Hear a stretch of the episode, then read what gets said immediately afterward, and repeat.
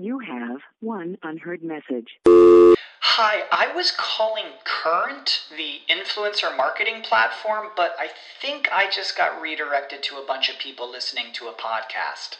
Well, anyways, I was calling Current because I was told they could help get my brand set up on TikTok Shop and even build out an affiliate program of content creators promoting my brand. And even have those content creators go on live streams and promote my product there. Wow, I could really use Current. I also heard that the brands they work with are making millions in sales. I guess I'll just go to their website at current.tech. Hey man, how are you? Uh, I'm doing well. How are you? Good, good, good, good. Can you hear me? I can I can hear you well. Yeah. Thanks for coming on. Um, so I start this question with everyone, but uh, you know, what's your relationship with Vietnam, the country today? Today. Um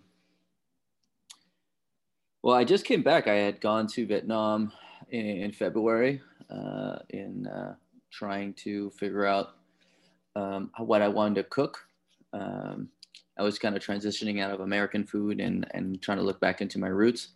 And uh, and then when I went back there, I wasn't really sure that that's where I needed to go. I just had a hunch. Um, and then when I got there, you know, something something about the people, and I remember just landing and being like, okay, I made the right call. Uh, and my relationship with Vietnam right now is that uh, that it just feels right. You know, when I hang out with Vietnamese people, when I speak the language, when I eat the food, I know there's something there. So I, I feel connected to it. When you left your last uh, workplace, did you know that you were going to go to Vietnam or was just, uh, you know, you quit and you decided to go to Vietnam? I I knew I was going to go to Vietnam. I had planned. I let them know. I gave them a three month notice that I was going to leave, and uh, and from that time, I just started getting ready for my trip. I was going to go. I bought a a one way ticket to Vietnam. I had not, I had not bought a return ticket, and I told everybody I was like, I don't have a return flight. I may just I may just leave forever with uh, no prospect of work or anything in Vietnam. Um, no prospect of work in Vietnam, but um, some job opportunities when I got back. And how long were you planning to go for? I think it was two months in Vietnam, and then I wanted to go like one month in Japan right yeah. after. And when you uh, planned to go to Vietnam, did you kind of map out like where you wanted to eat, or what was the plan of of eating? The eating plan is that's really just the vacation is the eating uh, for me. Um, so my brother and uh, his now husband uh, joined me on the trip. So I met them in Hanoi. I originally landed in My where I uh, where I was born, and spent some time with family for a second there. And that's when I was like, oh yeah, definitely should be in Vietnam right now. Really good decision. And then I met with them in Hanoi, we went to Sapa, uh, and that was going to be my mini vacation before right. they left, and that was going to be on my own. And then after that, um, I'm very fortunate um, that uh, I am a chef in the age of Instagram, and it's very easy for me to connect with other chefs. So I just shoot them a DM. They can kind of look at my Instagram and see where I work. And normally that gives me enough credit to just hang out. And then they kind of help me uh, navigate the city. Um, also, a big Vietnamese community on Instagram too, that everyone was just shooting me ideas what to do. But another thing was my brother's co-worker. He has a bunch of family over there who has a ton of restaurants. And somehow they just knew they're like, if you want to just go and work at one of these restaurants to just like intern and stuff, and they'll teach me everything I need to know. And they'll uh, they'll show me where they shop, like all the things that a chef wants to know. Right. Um, so uh, it's going to be a good trip. So you didn't have any plans to go to any specific, like, because when some of our friends, um, travel, like namely Bao or Mickey or you know any of these people, Uh-huh. when they travel, they map things out. They try to figure things Uh. out where to go. Yeah. And they really pinpoint, you know, day to day, you know, meal by meal where to go. Did you do that at all? I mean, I, I wrote out a, uh, all the places that um, were uh, places that I would be interested in going. I, I'd mapped it out on Google Maps, uh, and then if I was close by, I'd eat there. But I was, um, and I went to a few of those places, but I mostly just let um, whoever was with me, who, who lived in in that city, um, kind of lead the way. Were there any memorable restaurants that you um, went to? Um, memorable restaurant. I mean, there was so many good ones, Sorry to put you on the but spot. uh, you don't have to name the names, but Yeah. like uh, yeah. the menus. Uh-huh. You know, And was there anything that stood out? Sapa was very interesting. They are known for their salmon and their sturgeon, and that was really interesting to see. Um, I don't get to eat sturgeon that often. Sturgeon's pretty expensive in America. When I went to Sapa, it was like affordable, and everybody was eating it. And it was just cool to see what they were doing with it. But also, they're eating horse over there, and they were doing. Um, In Sapa. there's a lot of different in Sapa. There's so many indigenous groups, so you just see so many different cultures, like uh, uh, what different techniques apply to their food. And one of them was like uh, uh, I don't know what uh, indigenous group they're from, but they do um, horse hot pot, and that was so good. And they would give you um, we ordered apple wine, and it just shows up in an old plastic water bottle. it's just the paper's all crinkled and everything and i was like is this dirty water they just gave us it was the app and it was delicious so we had uh, that uh, apple wine that they who knows where they made that uh, and then and horse horse hot pot which had absolutely no meat in it it was just straight horse organ and it was incredible um and what else there's uh in saigon there's a family who does uh, suckling pig it's exceptional suckling pig. It's perfectly crispy skin, super tender meat. You just like look at it and you're like, these people have been doing this for a long time, and this is some high level shit. So And was it uh, like a hole in the wall or?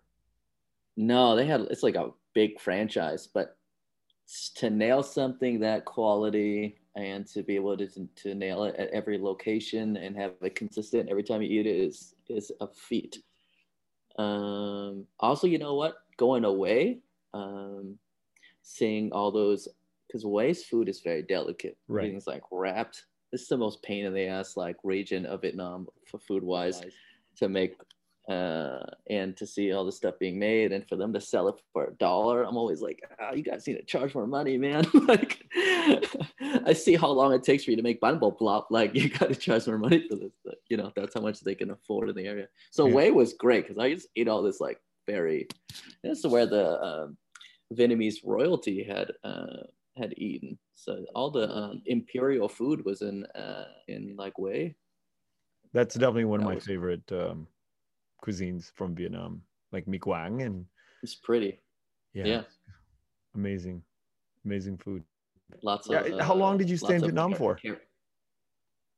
Vietnam, uh, dude, it was supposed to be a two month trip. I was there for like two and a half weeks.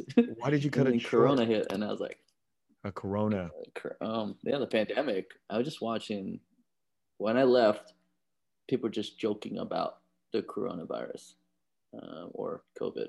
Uh, at the time, they called it Corona, and um, they're like, "Oh, don't go over there. You know, it's right next to China, uh, and you're gonna get sick."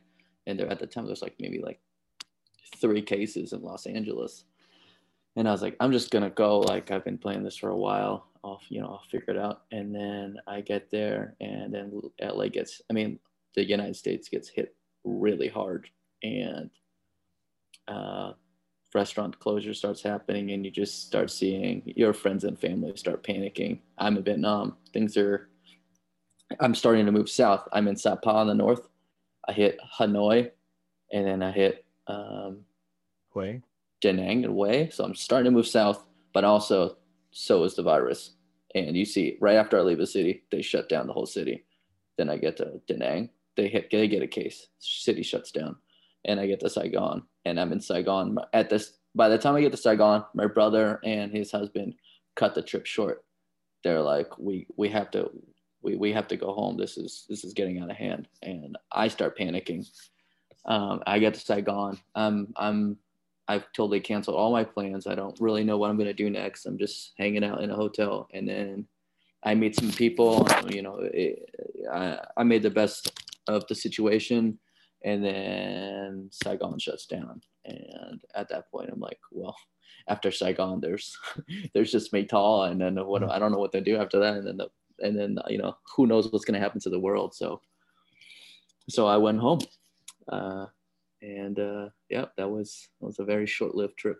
What I can't imagine Saigon shutting down. Um, there's Yeah, millions of motorbikes out. You know what is what does that look like when Saigon shuts down? Uh, it looks about the same. I think all the restaurants got closed and stuff. but restaurants People are got still kind of like running around and stuff.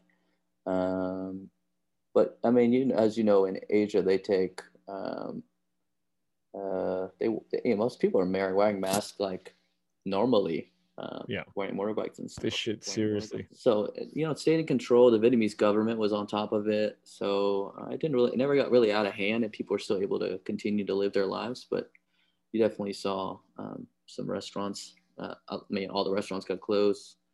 Uh, I had a friend there that owned a um, massage parlor, and she had to close her thing down. And uh, Yeah. Can we go back to the horse? Was- I can't get my mind off that. it's great. It was delicious horse. Yeah. man. So did they flavor the horse? I mean, how did it It came in was, just, it was chunks, just hot. ice chunks, or I mean, it was like liver and stomach and intestine, and I just I kept eating. I was like, "This is great." I mean, I Mhm. was really curious as to what horse like like uh, Okay, meat tasted like, like is horse there a tenderloin or whatever. Uh, is there? ta- I mean, it tasted like um, it reminds me of like venison. It's not like super gamey. It's just like really lean. Uh, but uh, yeah, I mean, what was it? It didn't really have a standout flavor horse. Although I hear horse tartare is fantastic. They eat that in France, I believe. and I would be down. Uh, uh, but the horse organ hot pot was was good. And just and it just tasted like a like a good hot pot, like a, and I'm thinking like about more Chinese style economics. hot pot. I'm thinking about the economics of horse. I mean, how can this shop produce uh, enough horse, right? I mean, you got to get a lot of horse meat to go through that place to to sustain like How many horses? A, Think about it. Yeah, how Sure, many? how many horses a day do you go through? uh, yeah, that's a, that's a good question. Right? Um, I mean, because I've been to I- I- Sapa, I I'm didn't see a lot of figure out horses. how big these organs are. Yeah, Yeah, there's not that. You're right. There was not that many horses. I don't So- actually recall seeing a single horse. What if it's false advertising, man? What if they're selling me cow? Like, Yeah, but, but even cows are expensive, you know, like. Uh, Mm, and and you just don't see how well cows would make sense but horses are you know it's just not a lot i mean yeah. if you googled how many horses were existing in vietnam Yeah. it's i think i did that once many many years ago Yeah. there's not a lot of horses in vietnam and i'm like the economics of that the ratios of actually you know slaughtering a horse and getting that or maybe they import it from another country They might import. it. I mean, it's really close to China. There might be a lot of horses Yeah. on the other side of the border. Um, but yeah, it would just be funny if they gave me a very normal protein Pig- and, pig, and sold it off. Yeah, it sold it off as uh, something more exotic. Uh, I mean, I know there's a lot of ox out there. Uh, yeah, that was that's not nearly as much livestock as I thought. yeah. Looking back on it. So before you Vietnam, you were um you were at Rustic Canyon, right? hmm Yeah. How long were you there for? I was at Rustic Canyon for four years, which these days is kind of a long time to It's be a long a time. restaurant. Did It they get like their. Michelin before you got there? During the time you go, you were there? or- While, while I was there, While it you was were there. very, very exciting. So okay, so you're there for the first year, right? I mean, what year did you, they get the Michelin star? Because I kind of want to hear the process of like how the kitchen responds to it, the management response. I I've thought about that like what does that look and feel like you know from the owner's perspective from the chef's perspective the team I believe it's our um, 2019 or 2020 Michelin star. I can't remember. I'm bad with dates, but um, there's a lot of rumors going around town. It's the the chef community is uh, LA is big, but the chef community, like everyone knows each other. We all go to the same markets. You know, we all see each other all the time. So just a lot of rumors about um, Michelin coming back, and also a lot of opinions. I mean, Michelin was in Los Angeles, uh, and then they left because they thought Los Angeles uh, dining scene wasn't good enough to have Mm. Michelin there, um, and for them to come back now that um, now that Los Angeles has made a name for itself for having a, a excellent diverse uh, dining scene, um, it's particularly the from the Koreans and the Mexicans and uh, and for them to come back, uh, it was a little bit. Um, some people had some negative views about it, um, but they came back and uh, and everyone was on the edge of their seat who would get it you know? What what because michelin is really inconsistent with what they consider to be um, one michelin because as you know there's a hawker stand with a michelin star there's a dim sum place with a michelin star and they don't have like standard. obviously the hawker stand. Yeah there's no um rhyme or reason the service is very different. Yeah, there's no. There seems like there's no rubric. So, and there was also rumors that they wouldn't judge LA as hard on service, which we are known to not have great service. Um, so, yeah, when the when the list came out, um, it was for restaurants that got the star, like like us. It was uh, incredible news because I mean you're going to just have a sudden uh, increase, significant increase in clientele. You're going to have uh, international recognition. And for employees such as myself, suddenly I have Michelin on my resume. And Wow. that's it. The most recognized um, accolade uh, for a chef. Um, so it was huge. So another thing that we did was that um, right when so back of the house is not allowed to get tipped out um, only front of the house. Uh, and then at some point um, that rule was changed and back of the house was able to get um, a share of tips. And our ceo who's a fantastic human being was like that's the right thing to do and we're going to do that. But it's scary because the um, front of the house suddenly has to change their lifestyle because they're losing like 20% of their tips which is a like significant part of their income. Um, but Michelin comes around and our um, revenue goes up significantly. Yeah. So their lifestyle doesn't change at all. Um, so it was perfect timing for Michelin to come in. now when you say michelin comes to la do they put an office in la or do they just send reps out like how does why does that um why is that significant that they're quote unquote in la Uh, I believe what had happened was that um, California had um, paid, California tourism had paid uh, uh, Michelin to um, cover all of California. Um, Wow. and so they, yeah, so now they have more, ins- they need to get more inspectors. Um, and they train more people. And So wait, Mich- Michelin needs to be financed by the state or by the area that they're in.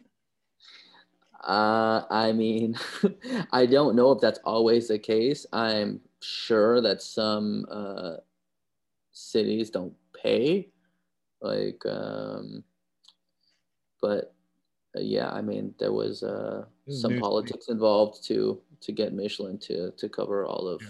California. Th- This literally is like the moment that I found out that you have to pay to get your star on the Hollywood Walk of Fame. Do you know that? You have to pay. You have to pay. Yeah, you it. It's just. I mean, you have to nominate. There's a whole process, but Yeah. you have to pay. I mean, it's not like you know. I'm finding like- out. I'm finding out a lot of similar things of this too. There's a James Beard House um, of like a what is that equivalent to?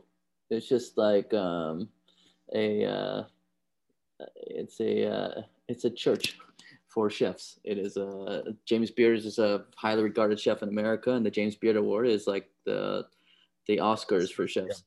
Yeah. And uh, and then uh, chefs often uh, get um, asked to cook at the James Beard House, and it's a very um, um, uh, what's the word? It's a very prestigious um, thing to do. And I just found out that you also pay for that. Damn. I just this chef just came on. She's like, I paid ten uh, something like ten thousand dollars to do the dinner there. I was like, out of pocket. Like what? this world is falling apart, man. Ellen DeGeneres is a bad person. Like, what the hell's what's going on?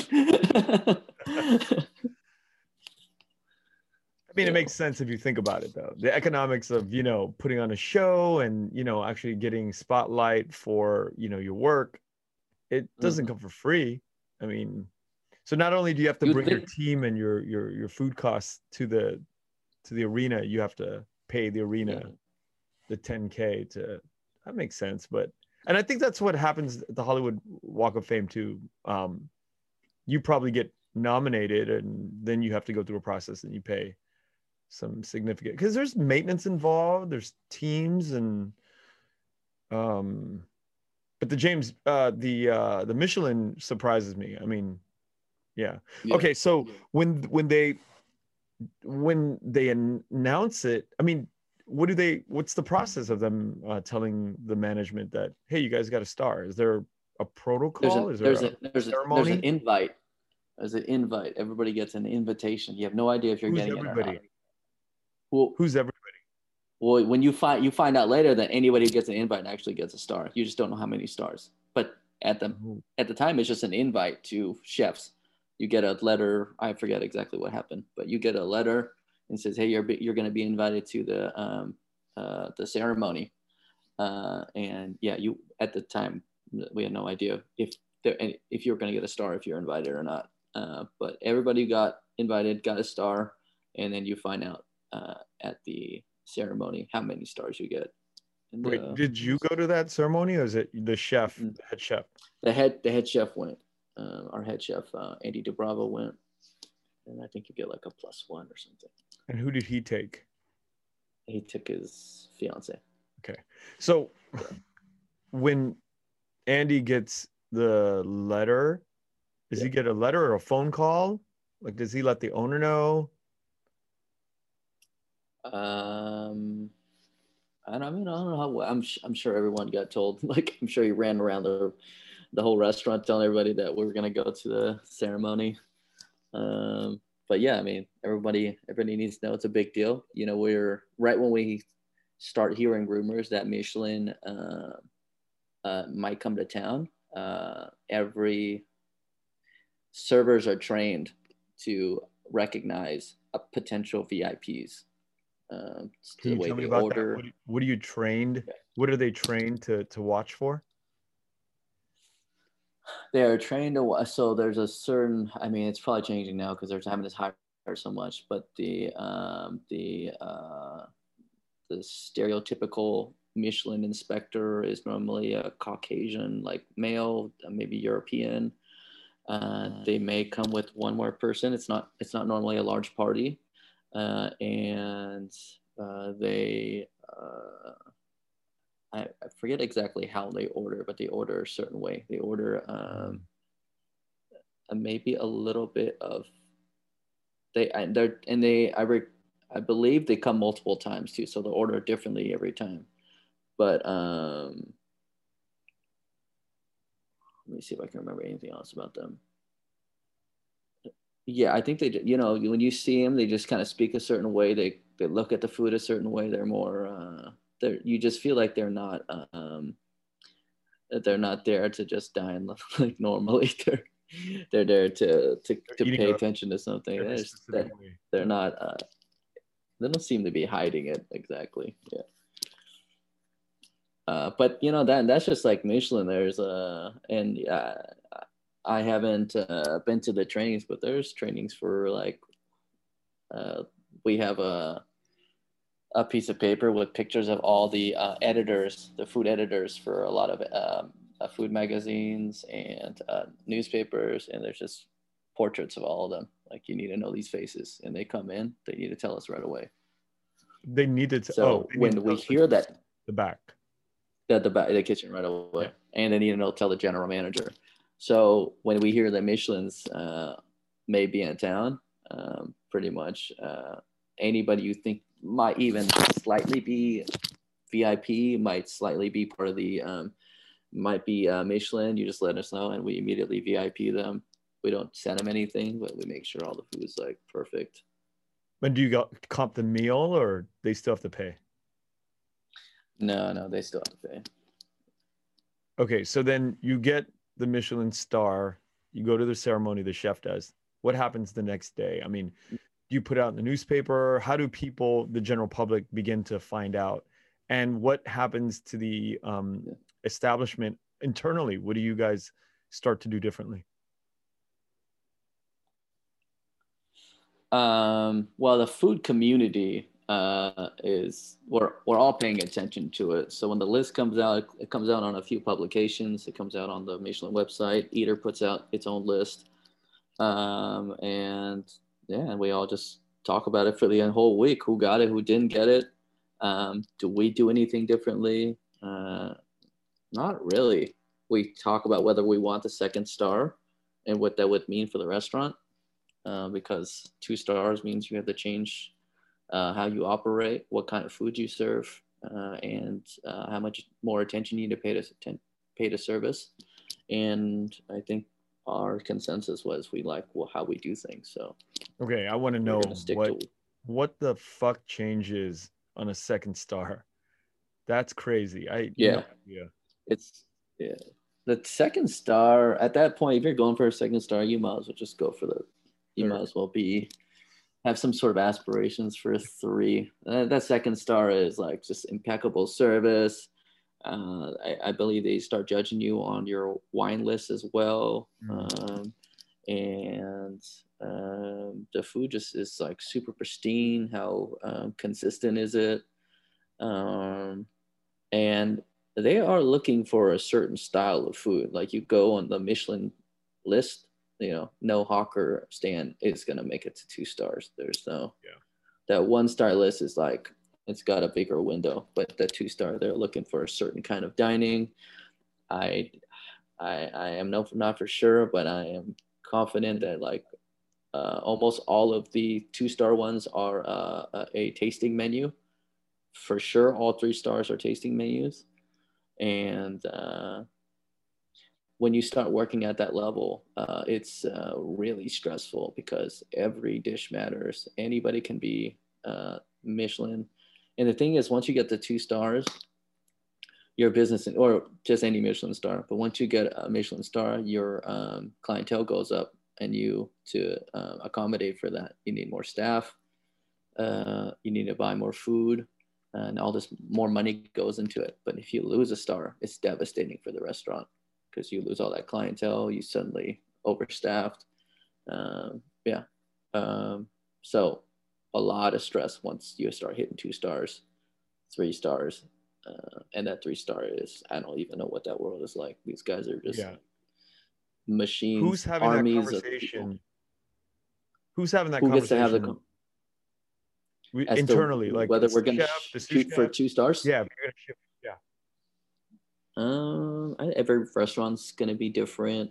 I mean, I imagine some restaurant the owner's like, we want two stars now, and uh, but Rustic Canyon is very democratic. It was a big conversation with all the managers uh, and the CEO and all the executives, um, and yeah, it was a it was a group decision, I think. And and I don't think it was a it was never a one meeting thing. It was just something over time. Uh, uh, what made sense for us and what felt right for us.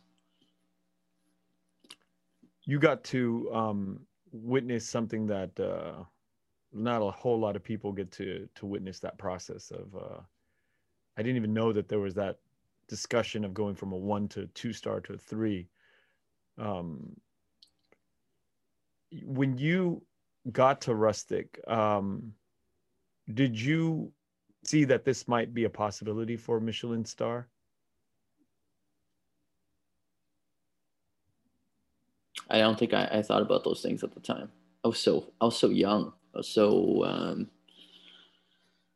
I was so naive about uh, how what what what even meant to be on the Michelin list, and uh, I didn't even really know how to cook at the time. So I I, I I, I didn't. I just kind of if somebody if one of my chefs told me that this is a Michelin star restaurant, I'd just be like, okay, I guess so. Yeah.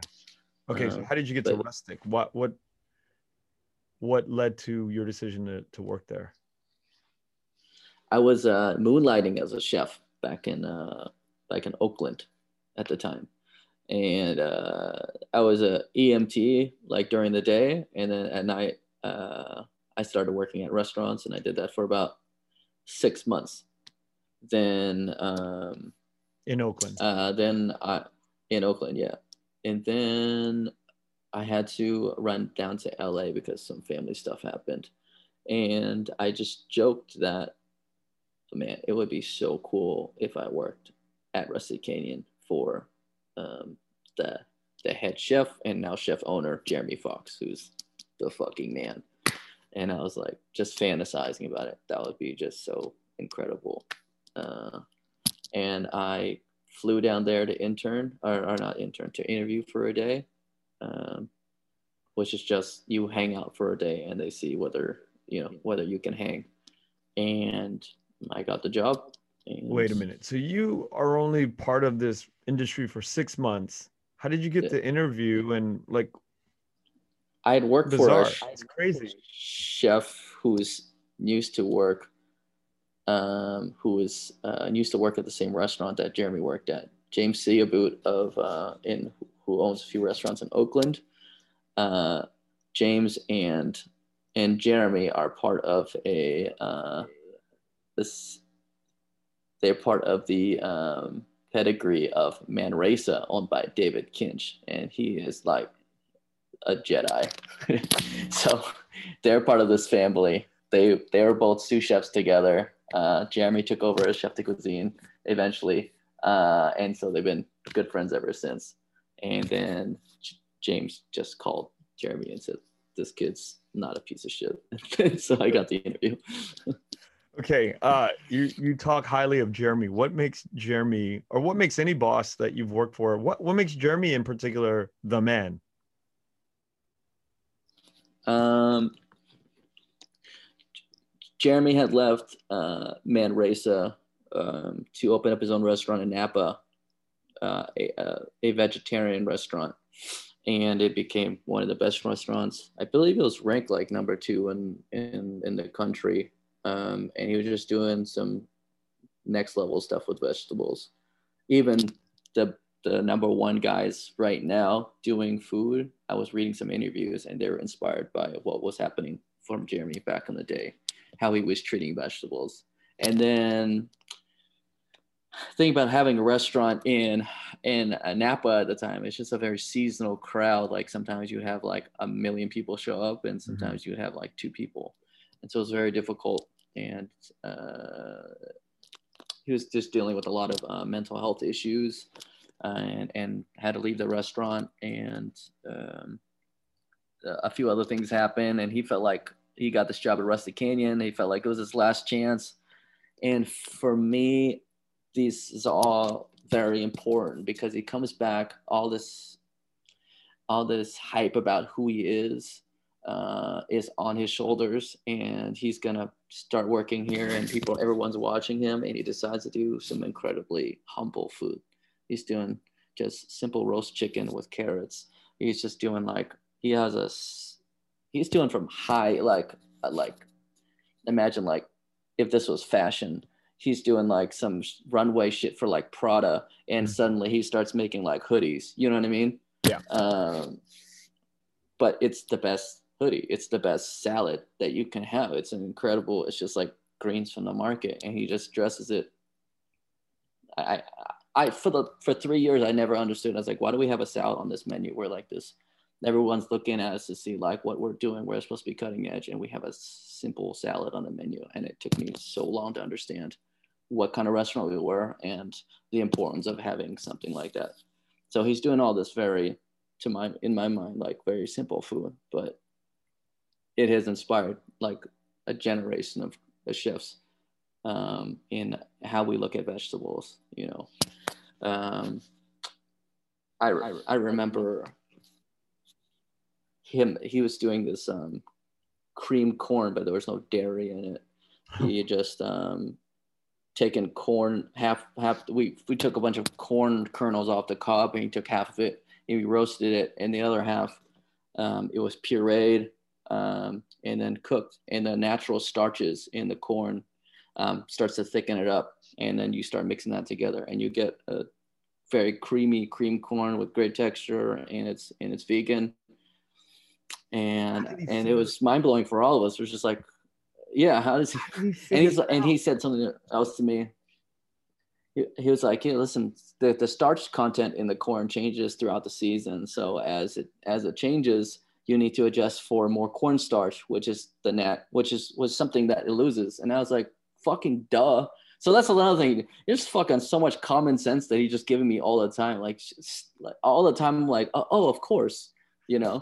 So one day he comes in and he's like, I can make this better and we're all laughing. We're like, this is the best cream corn that you can get anywhere, and it doesn't even have any dairy in it. And he makes it, and it's fucking terrible. It's all broken and shit like that. And and we're all just like, don't even look, right? You know, I, I would respect the guy. We're like, he's he's he's crazy, and he comes in. I think again the next day, and he juices the corns this time, and it's just liquid. There's no pulp in it. It's not puree. It's juice. So and then he starts cooking it super slow and it starts to thicken it's oh, pure oh. like uh, uh, velvety cream at this point. point and now he starts folding in the corn kernels the roasted corn kernels and you're like what the fuck dude oh, and, it, and it's better and so he has all these like his creativity is, just so next level and another thing is that um the cooking is what I learned from him. Like uh, uh, underneath all of this um, uh, fancy shit that you know, this elaborate stuff is actually like uh, you you need to know how to cook. Like before we learn how to like put this juice corn and this roasted corn together, I need you to know how to just roast corn perfectly. How do we get enough salt in there so it tastes right? Very foundational things. Um, so uh, there's that. And, uh, you know, I think for a while, people kind of called Californian chefs like maybe lazy and uncreative because our produce was so good that we could just put a pear mm. or like a peach on a plate and put some olive oil and charge you like $20, you know? And like that's kind of what happened. You know, yeah, yeah, Gjelina's, you got a Chez Panisse is kind of like that too. Yeah. But, you know, and then I think Jeremy made it very undeniable yeah. that Californian chefs can fucking cook. Um, and on top of just being a great cook, that guy who's just an incredible mentor. Like, remember we talked about um, how some people have the magic inside of them and yeah. they can't seem to get it out. Jamie's a fantastic person at understanding raw ideas. I used to give him dishes all the time as a cook. It's very, very ambitious young cook. I was like, "Can you taste this? Is this good?"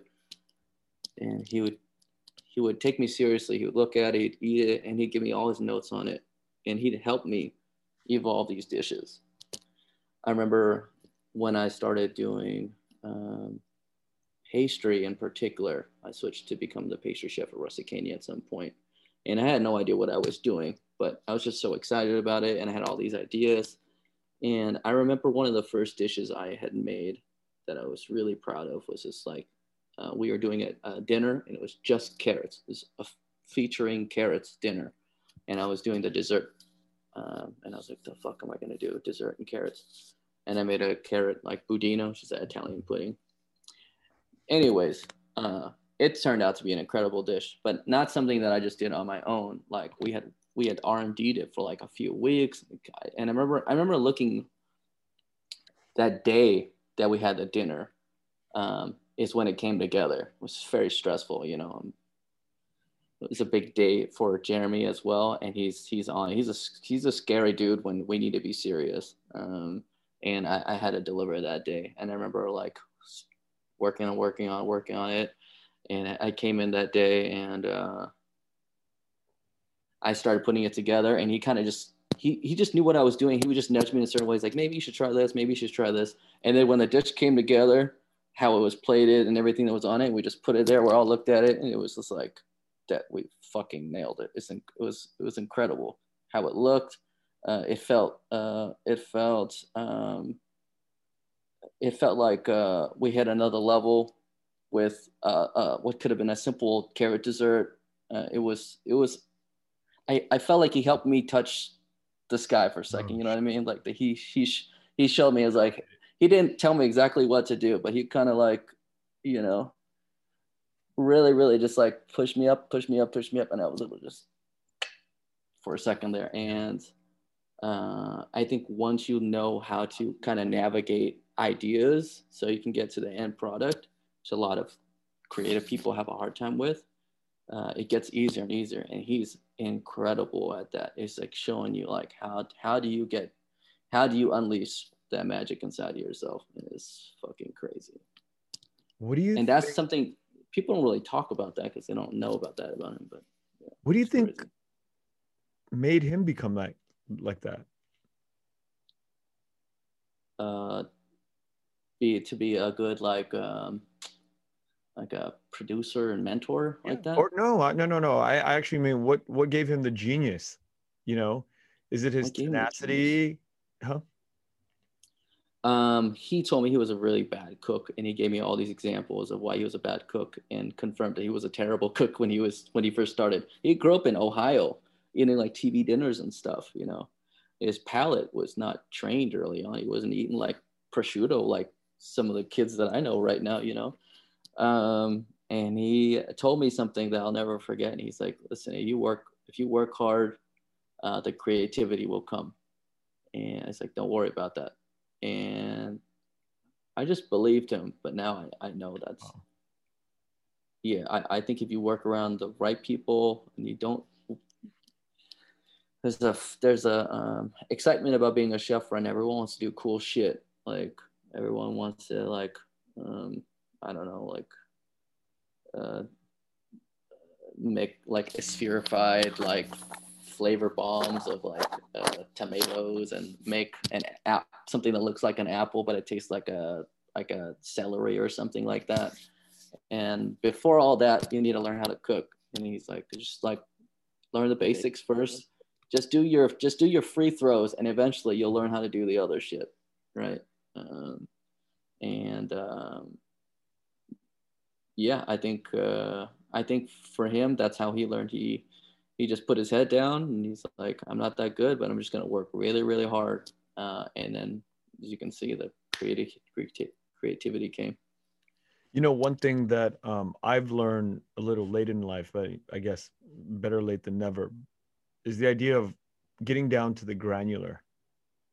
Right? We talk about this sometimes, and um, I got to witness this stuff uh, firsthand with some people that I work with. Um, you know, I used to think that some of the friends that I work with were were really geniuses, but what I realized by working side by side with them for a few months and years is they slow everything down and they really really dig into the details and it's almost to the point of you're just uh, I, I was bored out of my mind just watching, you know, some of my partners take apart some things. But then as the months went on and they put it back together and they started to rebuild the thing that they took apart gra- on a granular granular level, you begin to see the magic and the Jeremy come out of that process.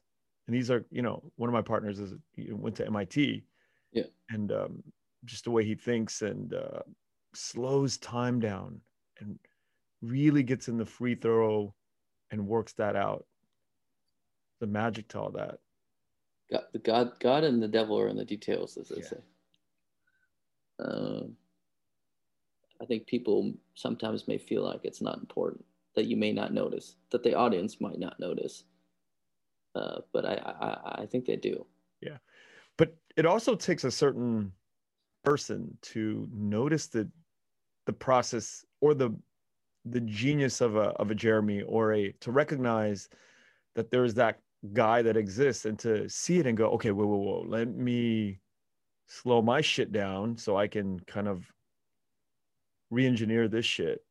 Yeah. What do you think gave you sort of the um the the, the mindset or the accepting of somebody like Jeremy or the ability to even recognize a Jeremy? What what do you think was programmed inside of your um, experience or or brain that gave it? Because game got a game recognized game, right? As they say. I remember watching. He has a clip on uh, uh, Mind of a Chef. He's he's doing a demo with David Kinch, who was the featured chef for that season, and he makes polenta with strawberry sofrito, which is normally made with tomatoes, and he substitutes strawberries for it, which is crazy, and and uh, uh, a ricotta. And I remember him just. It's supposed to be about the. No, that's not true. I was about to say it's supposed to be about the sofrito. The sofrito is the very fascinating part about it because he's able to use strawberries like tomatoes, which is very interesting. Yeah. But for me, I was watching him make the polenta, and he had emulsified it in a way Hmm. where it had a sheen to it. It had like a certain kind of uh, luxurious volume to it, like a perfect whipped cream would have. And I remember him just taking the spoon and putting it on a plate. I somehow in me, I knew that somebody who could do that was an exceptional cook. And I was like, I need to work for them. I just remember how the polenta just came off the spoon. And I was like, that's really hard to do.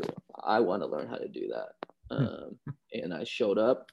You have all these, you hype these people up in your mind, you know, you know, you, I imagine as a, I don't know, like a director or something like that, you see somebody like an incredible actor and then you, you you finally meet him in person and you have him act you're like please be as good as my fantasies you know and i met jeremy and i was like yo you are just as good as i hoped you'd be you know uh, and it was yeah it was that's that's what it was it totally changed my life i, I saw that clip and uh wow. and now i'm here What uh what did you do before you got an EMT?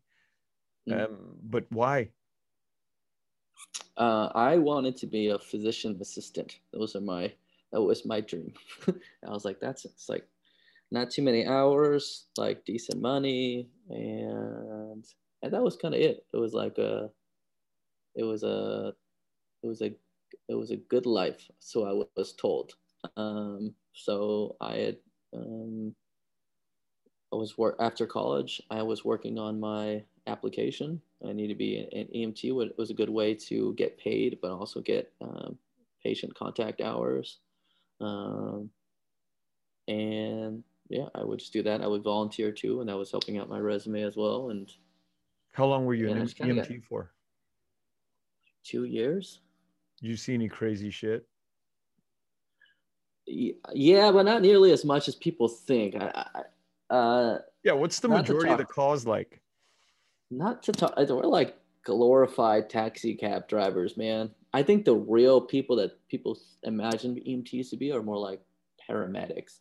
Like emts are like uh, i don't even know. Honestly i have the lowest respect for the the uh, getting a emt certification because it's just like people are just straight out of high school. The training is like not that serious. It's, I did the training in like three, four months, and then and then uh, you get a job, and then just throw you on an ambulance. And I was on an ambulance with this chick who had like only worked for like two weeks, and I was like, "Well, you have previous experience in that, right?" And she's like, "No, this I've only been an EMT for two weeks," and I was like, "I don't know what I'm doing." And she's like, "Oh, I don't know what I'm doing either." And I was like, "Great, let's put these patients in our fucking ambulance." And I sit there and I'm trying to like uh, I my training is I just check for their blood pressure. I'm in a shitty ambulance. They're all shitty. They're creak. They're not. They don't have good like um, handling or anything like that. It's like really loud. You know, you're just you're in there trying to hear blood pressure, and you can't hear anything because it's just it's ridiculous doing it inside of a vehicle and uh, imagine doing it in your sprinter you know what i mean and um and and and i'm just writing down these blood pressures. Like i have no idea. I'll just put something that's like normal.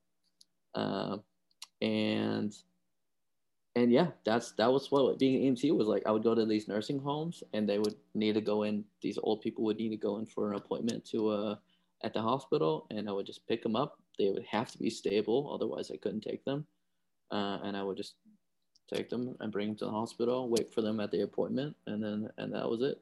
Okay, a, forgive my ignorance. I'm I'm like stuck on this question. What is the difference between an EMT and a paramedic?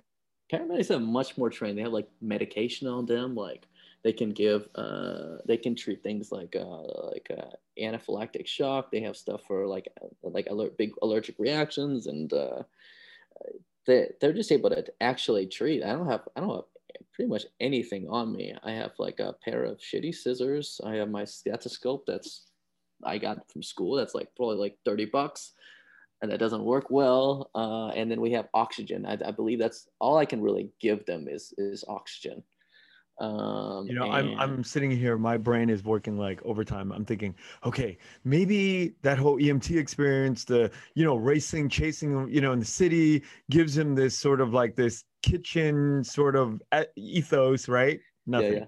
I was bored. I was I was hoping every day that I wouldn't get any calls, so I can just sit in the ambulance and watch, uh, just watch uh, Netflix and uh, yeah, that was. I think the craziest thing I saw was um, I I did see something. I remember a semi was uh, turned over, and uh, and I was trying to get this guy out of the vehicle, and he just I tried to like break the glass to get him out, and he just crawled right through the semi broken glass. like, what the hell, dude? What are you doing, man? Uh, but then the yeah the fire uh, firefighters came and the paramedics came. I'm like, let me just leave it to the actual people who know what to do here. And then and then I left.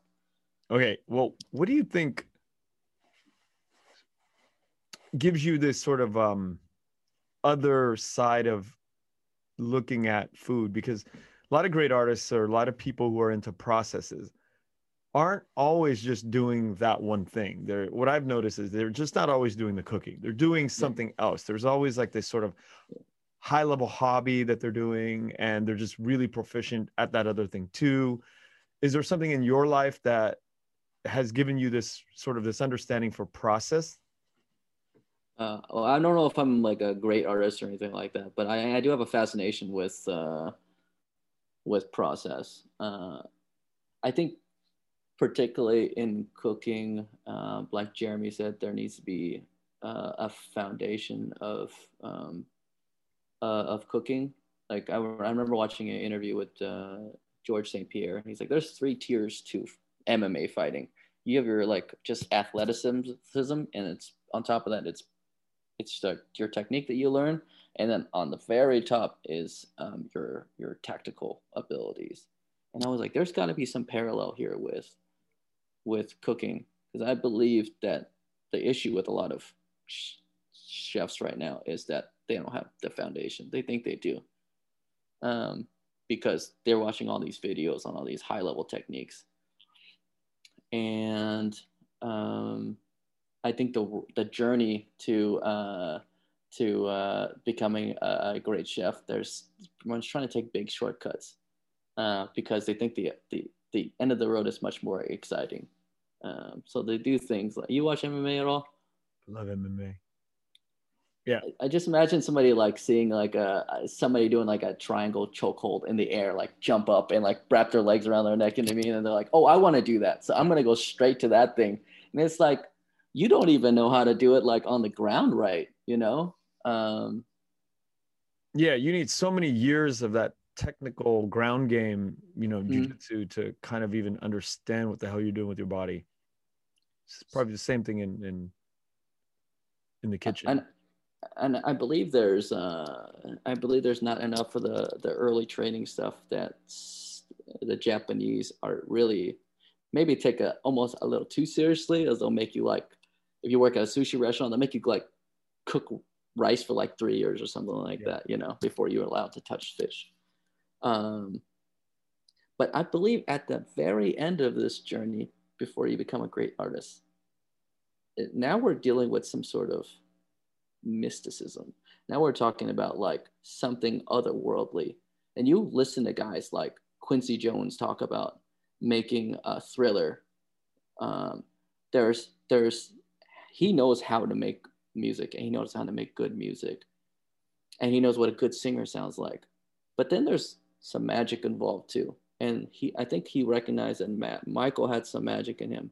But also when he's producing he had said uh, when you're when you're uh, making music you have to leave the door open for god right? And that's really like we need to our minds need to be open for something else. And i think at a certain level once you get all the training done you get your 10000 hours in you know, I, I i'm starting to believe that you need to just start to be a little bit more in tune with the universe there's something there and i think this idea of how to make great work is what I'm really interested in right now. I want to figure out maybe maybe I can um, understand there's some truth into how to make great work.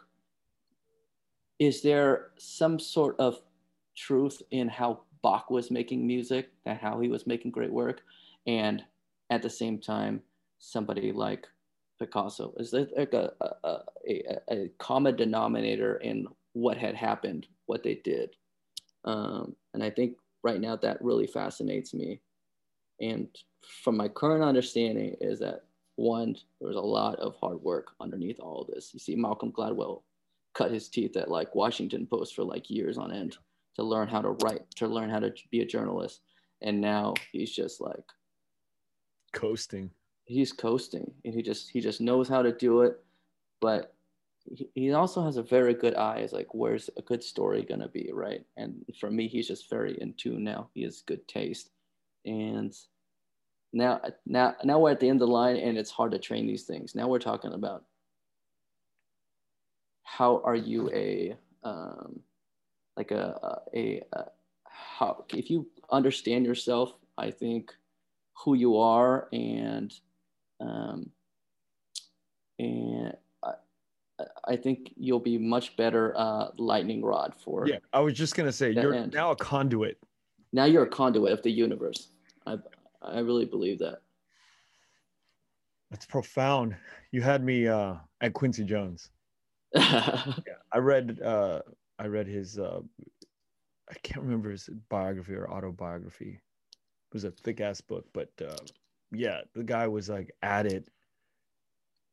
Was it Portland or Seattle in his early years? And he just practiced. I mean, it felt like to his fingers bled. Uh-huh. Yeah. Um, I think he was on the horns or something like that. Um, a jazz musician from the early days. But then you think about it, right? You go, you, you know when when I was a kid and I listened to Michael Jackson and and uh, the pop music, it didn't sound that complicated at, to an untrained you know ears. It just doesn't. But it was so fucking catchy and it just caught the world by storm. It was. Uh-huh. And then you think you go back to the guys that made it, like Quincy Jones, and he grew up in the jazz you know his thing was like his backbone was in jazz and jazz is ultra com, com so complicated. Mm-hmm. And then he takes, you know, years and years and years, and he played in big bands all across the country. Uh, moved to, he spent time in Europe, and finally came back here. And you know, late maybe 40s or 50s, he started to produce um, for for for Spielberg, Color Purple, and got into you know pop music. But he's got that what you're saying. It's like that rich background of of of music of um layers of it it's not just like some regular musician who's like a session player somewhere this guy's been writing and composing and and playing on his instrument in his you know early teens and just never stopped and i think that that kind of that continuum as a human if you keep at the process of whatever your craft is, you eventually are allowed in that club of allowing to be um, a conduit uh, for whatever that divinity that you're talking about, that mysticism to come Mhm. into you and to allow you to kind of like do your bidding, to, to do the, the, the bidding of, of the gods, right? Yeah. I, I I think that's a that's a t- tough thing to. Like I remember watching uh, a Jay Z, uh, one of his um, um, studio recordings, and he's listening. He's sitting there like I don't know, two a.m., three a.m., and he's been sitting there all day listening to beat after beat after beat. He's like, "That's not it. That's that's not it." He's like listening to like every beat that currently exists. You know what I mean? And at the same time, his hair is completely grown out because he doesn't cut his hair when he's recording an album. And he's and once he starts catching uh, a um, he finds a beat that he really loves, he starts to start mumbling, and I think that's when the conduit thing happens. He starts channeling, you know, he starts mumbling. He doesn't write anything down, and then, and then, and then, and then the magic comes out. Just almost every time. That's how it works. And there's that hard work, hard work, hard work, and then there's the stuff that doesn't even make any sense at the end of it. And I think the stuff that doesn't make, we are talking about process and stuff, all that other stuff that's not cutting hair and the, the mumbling, that's like, I think that's just experience because now you need to learn your process, right? Like, how do I get the magic out of me? And sometimes it's just, I just need somebody else. Like, I need like another person in the room, like, this guy can help me do it. So you just do that. And some people just like, I got, there's some crazy shit I do. I don't know what Prince's like uh, methods are. Maybe he lights certain candles and stuff. I don't know, but or uh, Woody Allen, I think he just rolls out of bed and just starts has a typewriter and just starts going at it. But you got to know like what does it for you, and I think part of the the ten thousand hours is like always like being aware of what makes you tick. That takes um, not only doing the work for 10,000 hours, but it also takes a sort of consciousness, Yeah. sort of acceptance that you are um, on this journey and this path to mastery. Yeah. Um, I think Robert Greene wrote a book uh, called Mastery. I think he even wrote it with 50 cents. yeah. But uh, yeah, they talk about that. That book gets into, um, drills down into the specifics of what it takes to to and you know you, you go back to the the japanese culture. You know i worked alongside with the japanese partner chef um early in my life um uh, over a decade ago.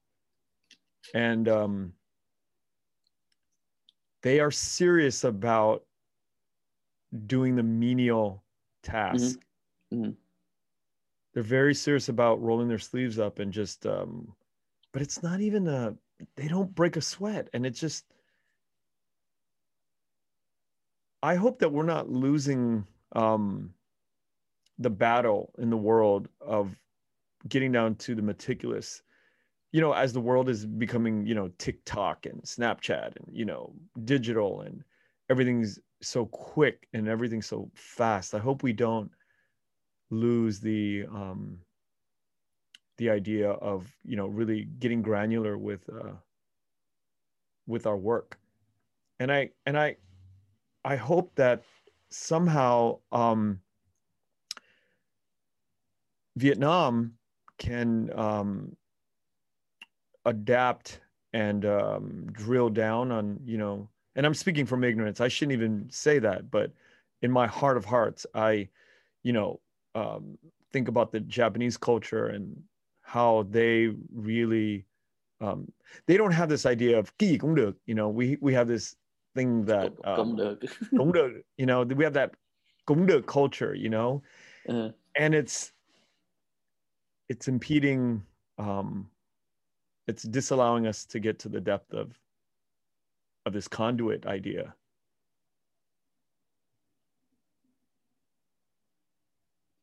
I feel like the Japanese have been much more consistent, and even to this day, about the what they produce.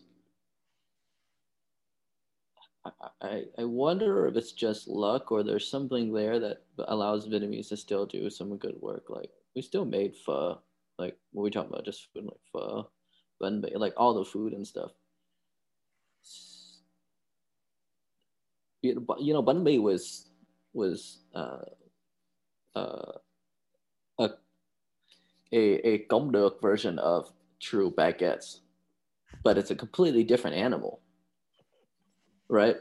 If, if you break down like what banh mi is, it's literally every step of making a exceptional baguette in France. You do it the laziest way every time. The most you use the shittiest wheat because it's the lowest protein content. That's why it's so soft. The higher protein content is a much more um, chewy bread. Shitty product. They're beating the hell out of it. You are breaking my heart right now, but we got to get Yeah. into this. you take bun, you take the dough and you just beat the fuck out of it. And I believe in Vietnam they also use dough enhancers, which is an enzyme that helps break down the, the proteins. So they like cheat a little bit too. They sprinkle a little bit of this enzyme in there, and it breaks it down. So they're just like whipping the hell out of it, so it gets super tender. And then normal, uh, uh, like traditional French baking, which still is like the uh, the the the gold standard for baking. There's proofing stages they know they've they've done this for so long. They know that you need to proof and then you need to shape and then you need to proof again. In Vietnam, one is just so fucking hot and humid. They're just like, we're just gonna do it all at once, everything at once. We're gonna put it in the machine and we're gonna whip it for like 30 minutes. We're gonna pull it out and we're just gonna start shaping them right away. And then we're gonna put them right in the oven because we need to make a lot so we can make money. Um, and somehow all that bullshit and all that shortcut you make something completely different. And it's and i cannot recreate it. I was the r&d chef of rustic canyon and i'm still fucking cannot. I have no idea how they do. I've tried i've talked to other people. I have friends who like have been working on this too. It's been it's 2021 like people have been like trying to like nail like great dishes of the world and really try to codify it you know um, and banh mi is people are struggling. There's the, all these great chefs, and we talk about shortcuts in Vietnam and stuff. Sometimes it really births something fucking incredible. I had no Uh, idea. Yeah, um, and so when when I start thinking about stuff like this, I start thinking about what what what what what what is right and what is wrong. Right? Like, is it is it wrong that we take shortcuts? In some days, and in, in society, and, and what our goals are, maybe a lot of things we do are wrong. But you you look at some of the things that came out of it, uh, it's like I, I don't know. you know, there's a lot of suicide in Japan. Is it right for them to be doing that? You know, some happy ass people in Vietnam. you know, Yeah. yeah. There's um a lot to be said about you know the temperatures of of countries. You know, like uh, a lot of people say cold countries go to war, right? You know, people who come from colder climates are, you know, they gear up and they fight and they got this tactical, you know, all this stuff down. And people who come from tropical places are, you know, laid back and chill. Yeah. And I'm sure it, it goes into the the the food prep ethics of of but then happy accidents like the banh mi, you know, that that happens. Yeah. So, you know, it's something that I want to um, talk about is because we're on this topic is uh, the idea of the the the pho spice bag, right? the great debate. Great debate, yeah. So um, we talk about putting, you know, my mom and I have had multiple uh, conversations about putting the pho spice bag in before, um, in the very beginning, first two hours of the um, 10, 12 hour uh, process of pho, Yeah. or do we do it at the um, last two to three hours? Yeah. Um, what is your what's your take on it? I think uh, the majority of people put it in early. Um, I am noticing, particularly when I dry roast things, which I actually almost never do anymore. Um, I'm noticing that the uh, spices complete they, they change a little too much for me, and they lose all of the um, the beautiful nuances. I work with a spice company, and uh, the I, and I have to send you some. The coriander smells like straight up oranges. It's unreal. And and I'm like, all right, well, I'm gonna use these spices for pho because I'm gonna have some next level pho if I'm using these spices. And I remember toasting them and then going in for the smell, and a lot of those beautiful nuanced high notes were completely gone. And I was just left with something that reminded me of stuff I bought at the grocery store. So one, I don't toast it anymore, and two, I'm starting to believe that overheating um, spices um, is uh, you you lose a lot of those um, qualities. Killing aromatics. You're really killing the aromatics. And we had also spoken about um, you don't just lose water and uh, you don't just evaporate water when you're uh, cooking for long periods of time. So Aromatics and oils and, and particles go into the air too. So long cooking times, uh, you do lose something more than just water. Uh, so I think I'm at the moment I'm starting to side on putting in a little later, but putting in later, maybe for a couple hours, cut the heat and then let it sit overnight. Because now you're not agitating the, the spices so much, but it's still it's still getting pulled out. And there's there there is a fusion of that happens with You eat, you know, when you eat pho and you know you leave it overnight, like there's actual like um, molecules that start binding and stuff, and taste things start to taste different. This idea of um, heat and no heat, and then heat and no heat, just like the way Gordon Ramsay would do a steak, right? You do, yeah. you know, two minutes on a hot, yeah, um, on the pan. You take it off for, you know, turn it off or take it off for a minute or you flip it and you know there's this sort of like on off and the idea of like if you go on and off with the pho spice bag um that because i'm what i'm worried about is the meat that's in the broth itself doesn't get its proper dosage and so you're biting Yeah. on like you know a piece of uh, uh tajin and it, it doesn't Yeah. have that necessary you know it you lose it Yeah. and that's what i'm you know i worry about a lot I think that's a legitimate concern. Uh, I would argue that you're slicing the meat thin enough, and if your pho is potent enough, that uh, you may not actually notice. Like, like you should have like your touch should be dam da, but I think once it starts sitting in the broth and you get a really high quality broth, and the meat has actually been in there and has enough salt in it because you there's enough salt penetration, enough flavor penetration in your broth is like perfect. I, I think, I think you'll be all right. okay so then that takes us to when do you put in the nuoc mam I put in nuoc mam early. and you don't feel like that kills the aromatics No, I don't. No, because I'm not really doing it for aromatics. I'm doing it for uh, umami, and a very specific umami. And I also really do not like the taste of last minute fish sauce because you taste too much of the fish sauce. I'm not. I personally, I don't think that you should taste fish sauce. That it should just uh, enhance the flavors of everything and make it more damn da. But it's it's not there to be. Uh, uh, it's Fish. only there to be a supporting actor. Yeah, it's not there to be fishy. i never thought about that but yeah i put mine in in the very early stages too but i don't go i don't go full i give it maybe 70% of its power in that first uh maybe Yeah. two hours three hours and then Yeah. i'll slowly add that um Yeah. yeah towards the last three hours i'll put in enough um fish sauce just to bring out like sort of a brightness to to it Yeah. This normally good cooks talk like that. When I hear somebody talk like that, I'm like, this guy, whoever this is, knows how to cook. Because you only have opinions about that. If you some, if you have your face in the pot for a long time, you're like, what's happening right now? You know what I mean? Like only some like obsessed motherfuckers talk like that. so I do seventy percent early, but then the last thirty, you know what I mean?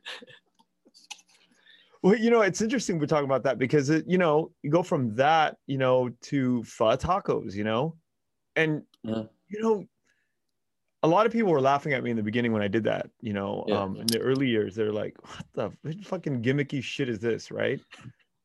but then you got to like really think about it and deconstruct this shit like i Yeah. fed my family for for for many years on on pho tacos you know selling it out in the festival circuit Yeah. and there's a there's a logic to that what you just talked about that obsession because you have to think like okay let me just do a regular uh pot of broth and Yeah.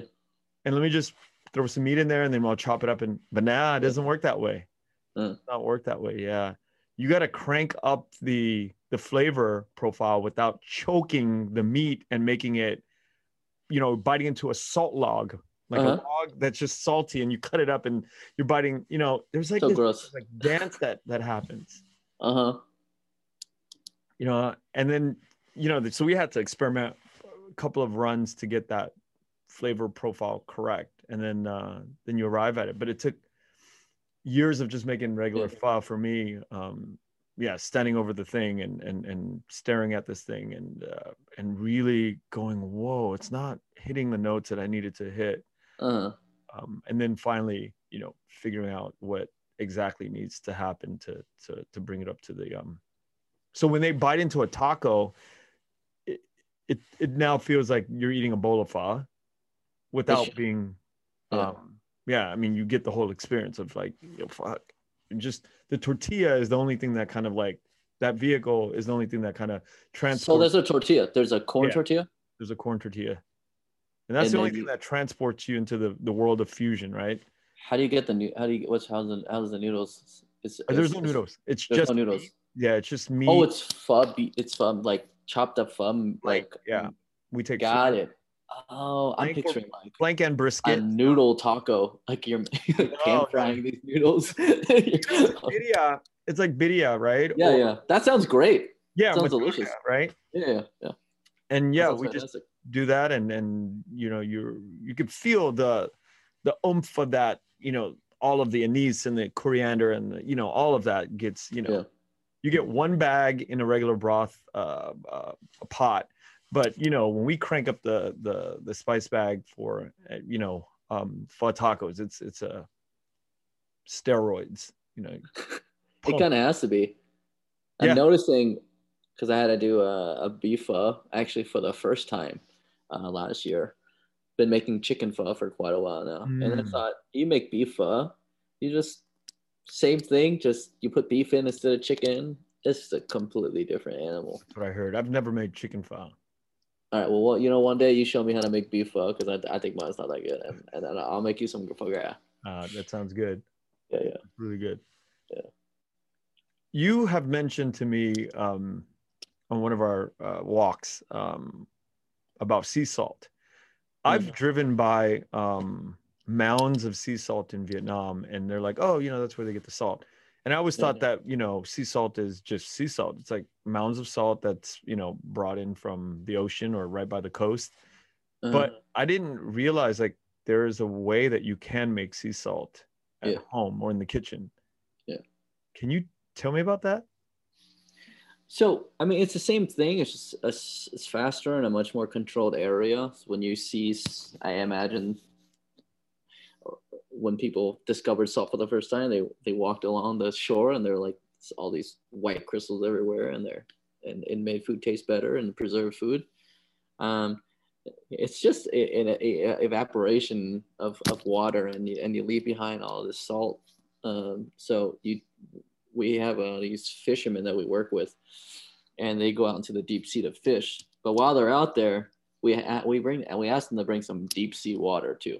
Pull them all the way out in the ocean as clean as possible, nothing close to shore where um, there's a lot of um, Runoff. uh, runoff from the yeah, and and they bring it in for us. We filter it a few times through um, like cheesecloth um, to make sure none of the particulates are in there, but the salt is still dissolved in there, and not just the salt, but the flavors of the sea, which is who knows how many things are in there.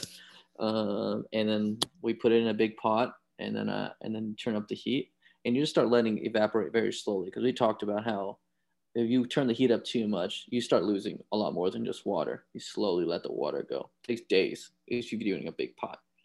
Um, and then eventually you start getting down to like, it starts to getting like murky. And that's when all the salt, you start seeing a lot more, um, it's much more saturated with salt. Uh, and at that point, um, you do a little bit of stirring to make sure it doesn't start sticking. And eventually, there's so much salt and it can no longer stay um, uh, soluble inside the, the water and it just starts all the molecules start to stick together and you start seeing crystals start to form. Um, and then you just do that really really slowly and eventually you have like a pile of salt. It's incredible. Hours of that. Yeah super long. And then you take that out and you you let it uh, air dry for a bit to get out the last bit of moisture and then uh yeah, all right let's let's talk about this bullshit. Because man i for the okay i'm like completely ignorant with salts. Himalayan salts pink salts bath salts like i mean what is the rage with the different salts? Why is it so important? Uh-huh. well first definitely don't season your food with bath salt but i am curious what that would taste like.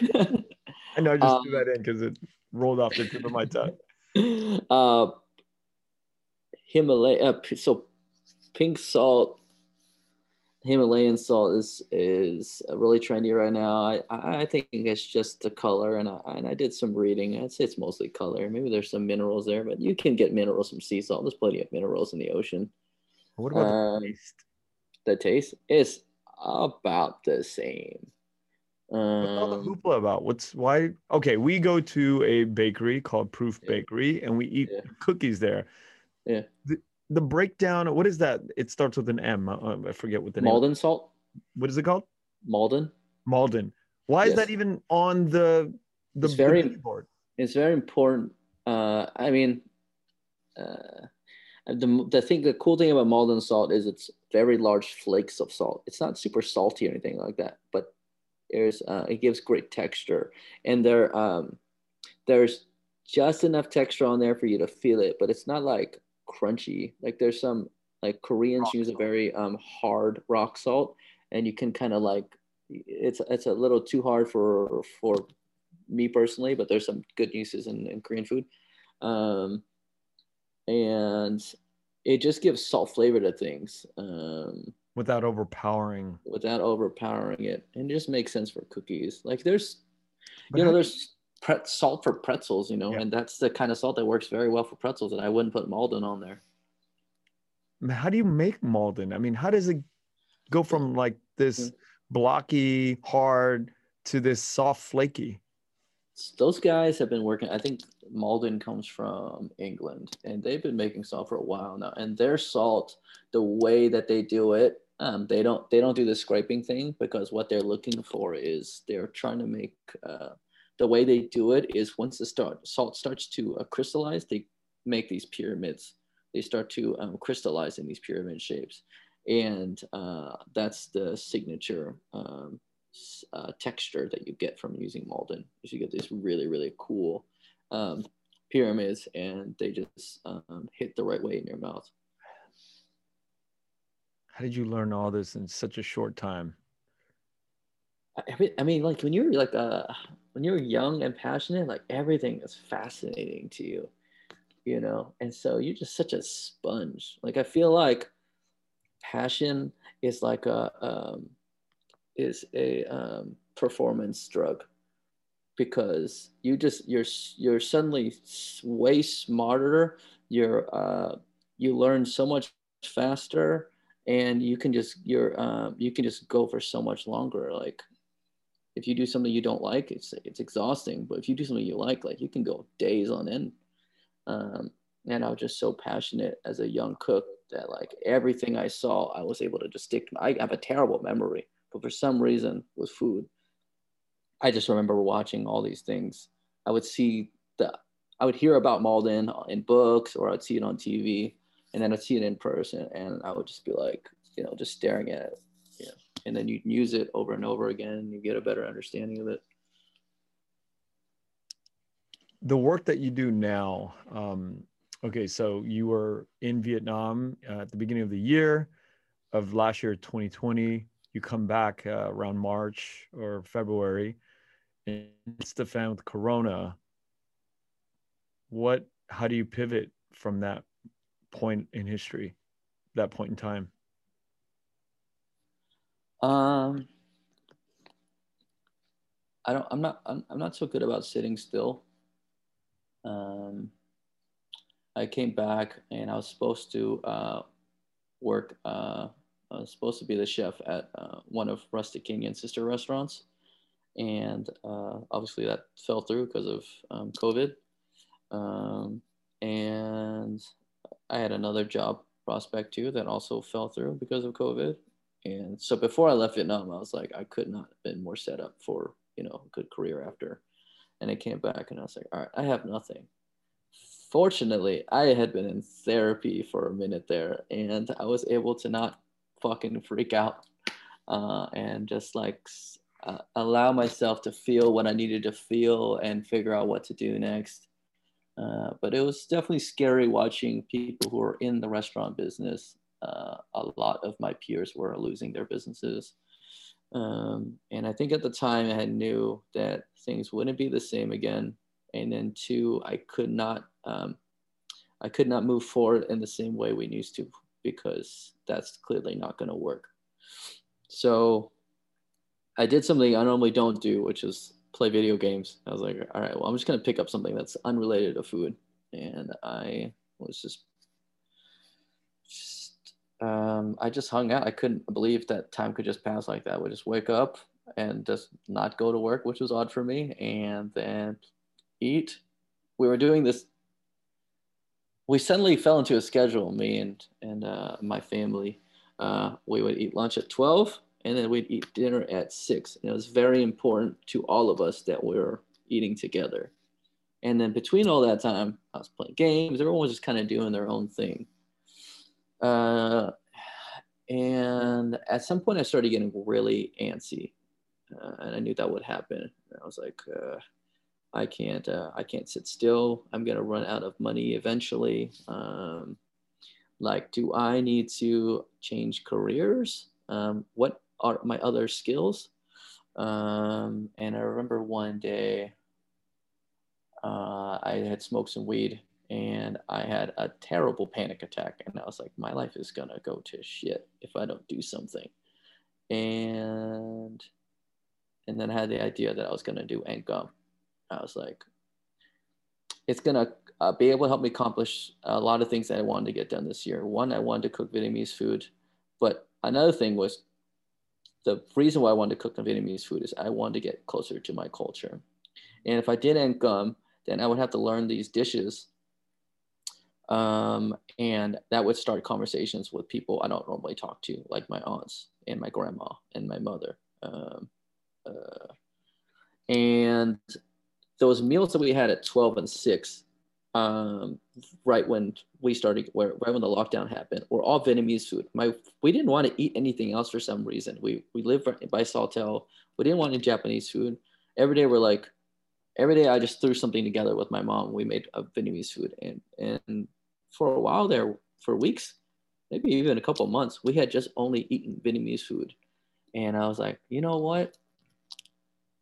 Like I think right now this is what people want to eat is like we don't want to eat anything fancy uh, right now where everyone's really stressed out right now and maybe um, maybe the food i'm eating right now this canh chua this thit kho that i've been eating every day maybe somebody's gonna want this because i sure hell like need this right now um, and so that helped me decide what i was gonna make and once i started thinking about what that was to help me accomplish uh, I, I ran with it.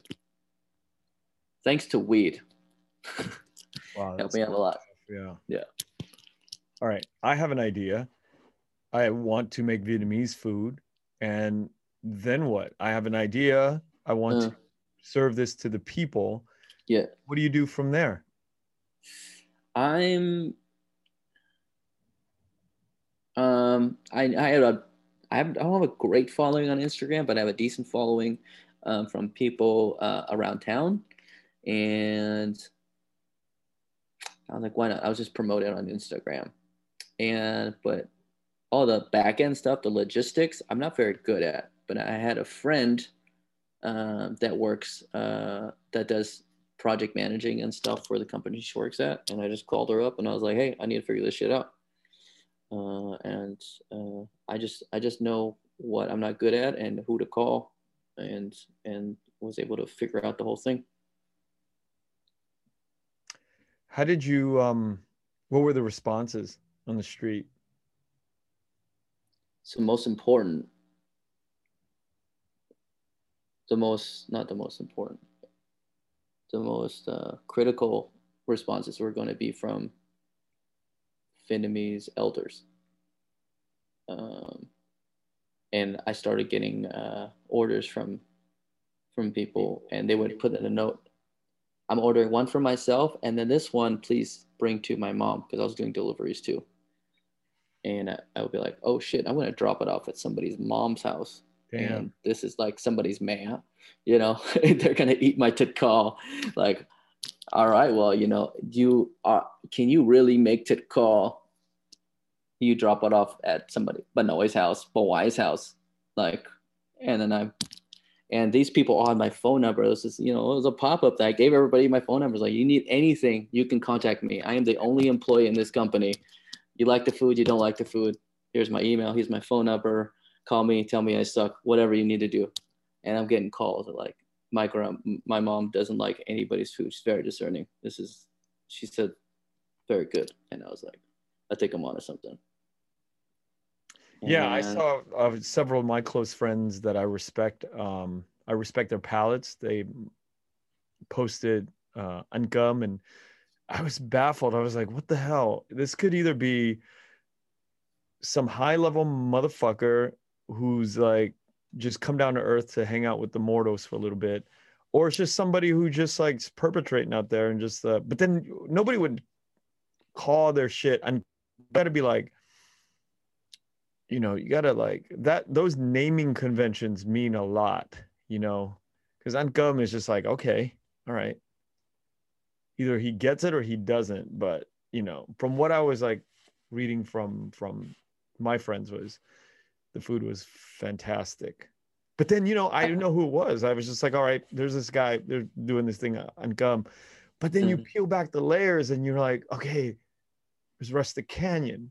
There's all this shit that is in the background that you know i get introduced to An Com i've never even had uh, your food up to that point.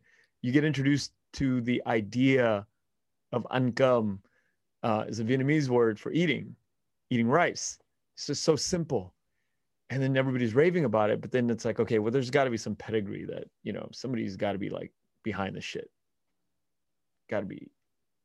But then we get to talking a little bit more and um, I remember having a talk with you uh, over Christmas break um, in the kitchen, and we talked about specifically talking about um, you working as a private chef and you making um, a new dish, a vegetarian or vegetables, right?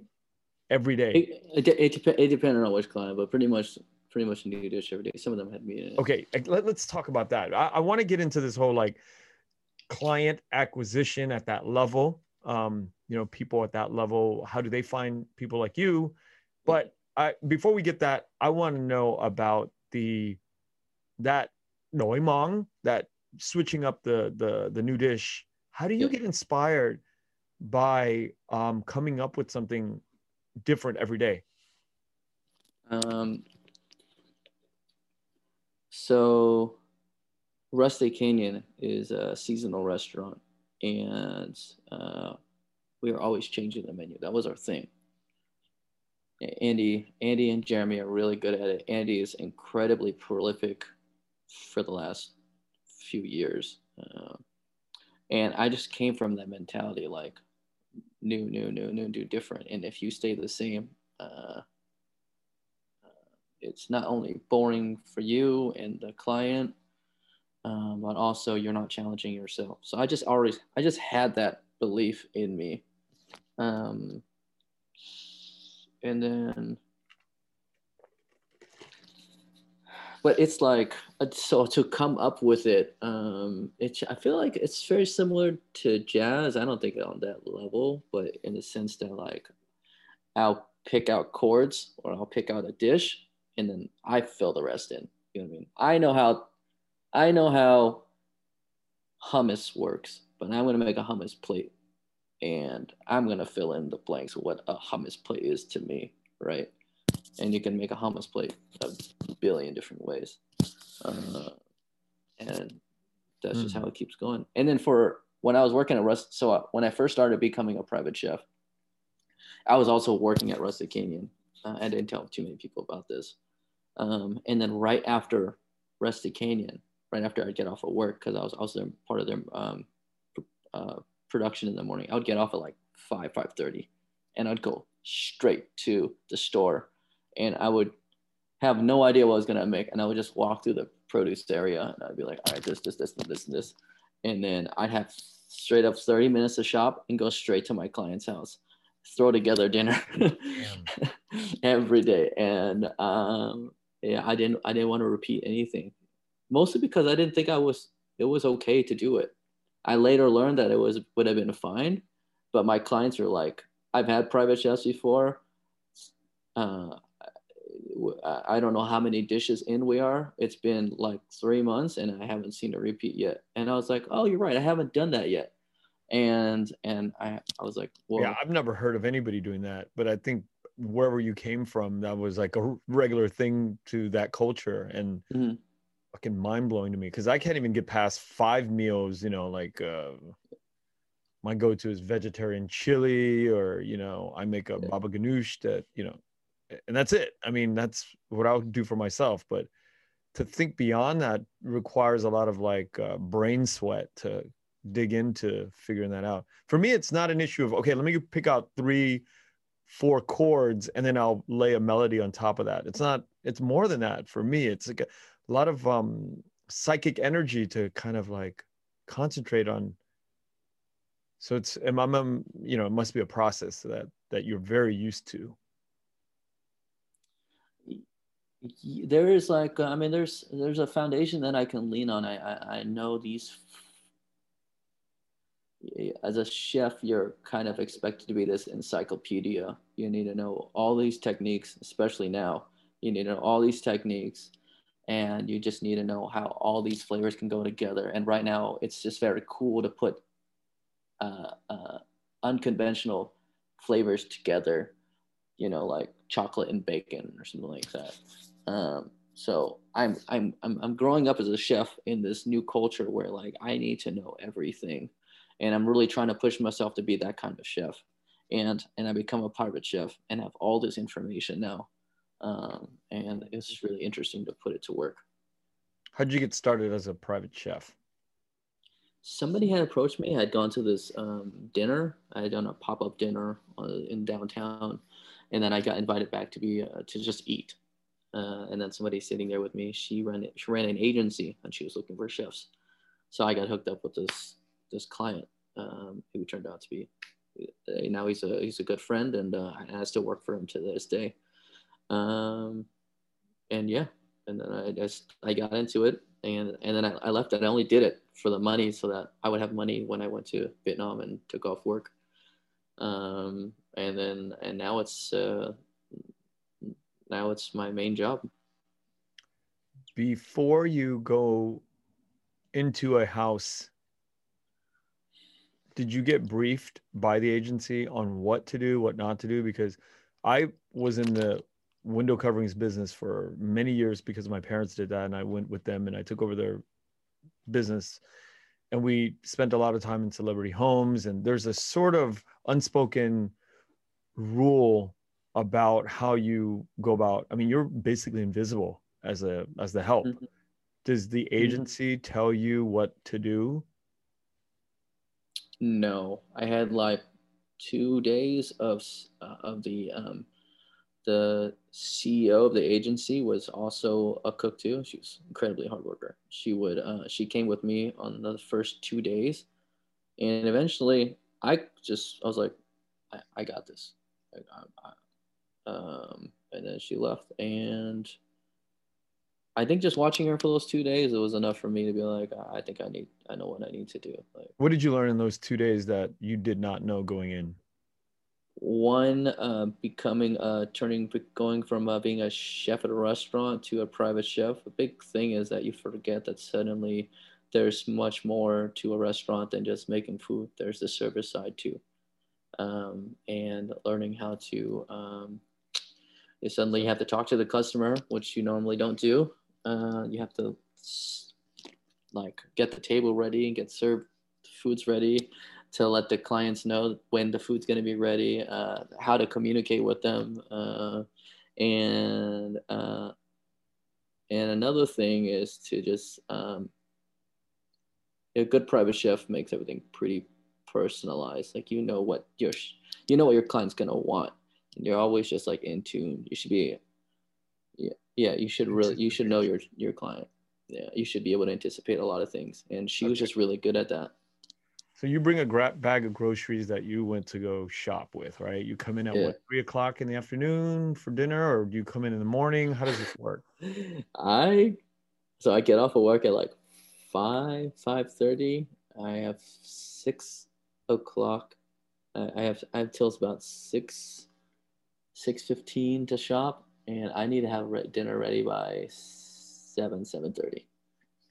So I get there, and I start banging out food. Like uh and yeah just gotta make them quick. But you know in that small time period you can only make certain kinds of food. Sometimes i would come in early at rustic canyon and i would i would knock out some things that would take a little bit longer like a braise and then i would show up to the house with it so you you make the food at the at the client's house and mm-hmm.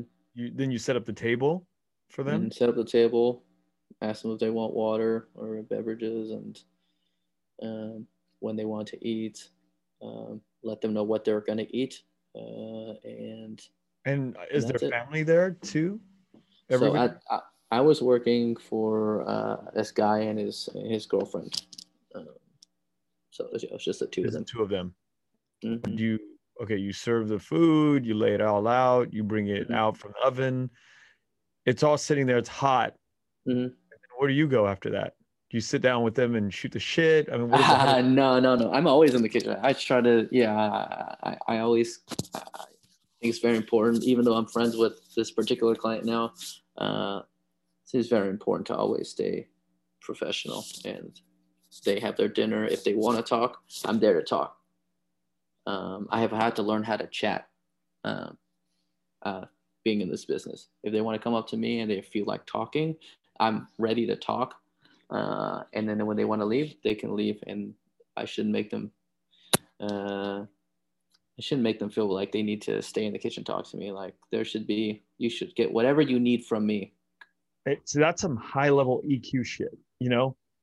It's that's it's like everything. It's like even 50% of like the good food, you know, 50% is just that soft skill of going yeah. into these homes because they're their feelers are are more sensitive than I, I wouldn't say it's more sensitive. I just say, you know, the nature of these homes and these homeowners, you know, they're just more on high alert because they're probably famous or they're probably constantly bombarded with people wanting their signatures or stuff like that. You mm-hmm. have to kind of act like, I mean, it's really just another person. Um, yeah but a lot of people don't get it. I used to bring guys on the job with me and it, they would just literally stop because they're just so blown away by the extravagance or the lifestyle or even just a celebrity that you're you know you're right in front of you know and i'm like you got to shut all that off and you cannot talk to the client unless you're being talk, spoken to. It's a hard pill to swallow too sometimes. It, it is. Some people want to talk uh, but i think you know you don't even notice when you have like I mean, personally, uh, when I have contractors come to like my home, like fixing the fridge or something like that, I don't normally want to be bothered. Like I just like come do your job and and, and leave. Um, I think with the chef's a little different because it, it feels a little bit more like part of the home and they're there for a long period of time. But they're still like have a couple clients that are extremely busy. They work a lot. Um, and uh, they just want you to do your job. Like you know, they're not there to be friends. Like yeah. Um, what are so some of the learn. conversations you've had before? Oh man, I've been doing this for a minute now. Um, so what's all, kind, I mean, you're, you're, it's it's just it's like it's like being a, a, bartender, man. You're like, yeah, uh, you you are what they need to be. If you want, if they need you to be the therapist, you're the therapist. If they need you to just like, uh, your opinion on something, you're there to give your opinion. Uh, and you always try to be as professional, but somehow friendly at the same time. Yep. So, you know, it's a fine line. Um, a recent one I had is I have this thing. Um, you, you know I love kids, man. I, I, I love your kids. You you see me like talk about me all the time. You know, yeah. like Luke was adorable. Hearing, yeah. Um, um, but uh, I uh, I have some uh, concerns about you know bringing uh, my own children to this world and whether I want to adopt. You know what I mean? Um, and one of my clients, he's a he's a he's a rapper. He uh, he heard overheard me. He normally doesn't talk to me that much. He's he's so busy. He's not like he's not a nice nice guy. But he overheard me and he stopped and he's like, "You don't want kids?" And I was like, "I'm at, I was like, and I he, I, he didn't let me finish. I was like, I, I was I might want to adopt." And he stopped and he's like, and he gave me all the reasons to why I should have a child, why it's ridiculous that I think maybe there's like a financial. I, I was like, it's kind of expensive to have a kid.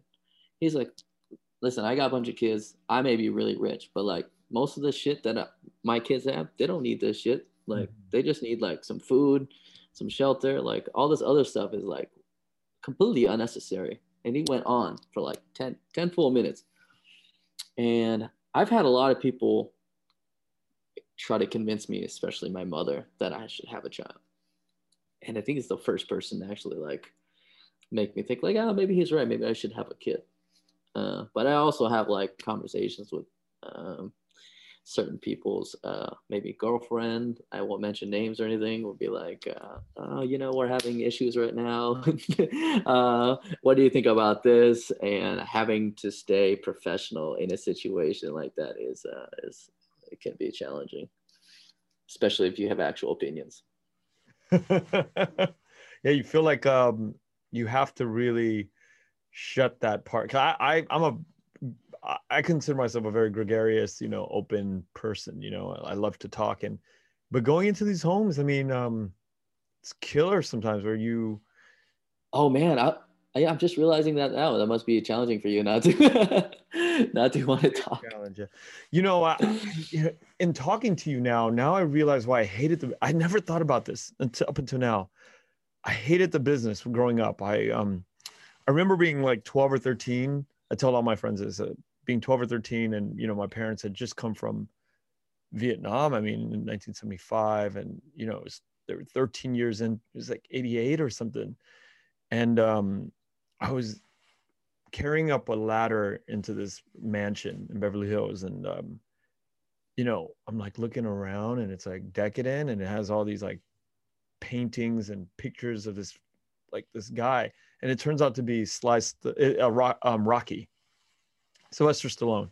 Sylvester Stallone, that guy. It's a house, yeah. And I'm carrying it up, and I'm like, at that moment, I'm just like, fuck. At that moment, I remember just being 13, and from that point on, it was just like I, every day, every year, just built up. You know, I hated it, and I had to take it over in 2000, around 2000, and you know, we expanded it in Vietnam and doing you know work in um, production, but now that I'm talking to you now, I always felt like I was not, um, you know, you, you're not allowed to talk to them. You're not allowed mm-hmm. to connect with somebody. You, somebody who was really sweet, and I had a long conversation with her was Pat Benatar. Uh, worked on Pat Benatar's house. I mean, we worked on a, a lot of names, and Pat Benatar and I had talked about um, weight loss for a good 30 minutes we spent half an hour talking about you know intermittent fasting and uh, you know these things uh paleo at the time. And yeah it was just really i was just like oh my god what am i doing? Why am i in this business? And yeah, i yeah. and i would roll with these um with my crew of guys. I'd bring you know sometimes teams of three guys four guys but it, it i mean still to help you know it's like but uh yeah i'm, I'm thankful that I'm not um, directly, you know, interfacing with clients anymore because that was a it really killed my um who who who I felt like I you know I'm meant to be. It's like yeah, tough. It's a tough uh, journey. I you know, I, Russia. s- I- I say that uh, about um about when like contractors come to my house and but when I'm on the other end, I actually I, I do want to at least have at least a, a little bit of a relationship Yeah. and there is a, a client that I have where I feel like uh, I'm just I'm just a help. They're not you know they're not. He doesn't even say hello when I see him. He says uh, dinner's at seven, and I say okay. Damn. Yeah. I don't. I'm actually. I'm not. I don't really take it personally, Yeah. but it, it's just nicer. It's nicer when uh you know I have a, a relationship with them. But yeah, I mean, I'm you know I can be a little social, but for you, Mr. Social Butterfly, oh my God, you must have died inside. It was painful, man. And I never understood why it was so painful until now. Like I'm as I'm getting older and I'm talking to you, I'm having this conversation. I'm like, yeah, and on one end, I'm like, you know, it's weird because, you know, on one end, I have some friends that are celebrities in their own right and Yeah, they're yeah. amazing. And then on the other hand, I'm like, I have to service that other part of the that that same community and I have to wear these two weird hats, you know, and I could never talk about um my work or my my passions and uh-huh. strange strange place to be there's another guy like um adam carolla talks about this Mm. i think he was a, a carpenter or, or a contractor for many years you know when That's i think right. about him i think about like oh my god i think about him a lot. You know he's somebody who really worked in the real world and had real life experiences for for many years and you know talked about that. I think growing up i used to hear adam carolla talk about and i used to be okay there's probably light at the end of the tunnel. There's got to be a reason for all this crazy shit. It's just yeah. it's painful yeah for for i'd rather almost work in a in an office where there's nobody there than to have like to be around people and not be able to communicate and connect with Yeah.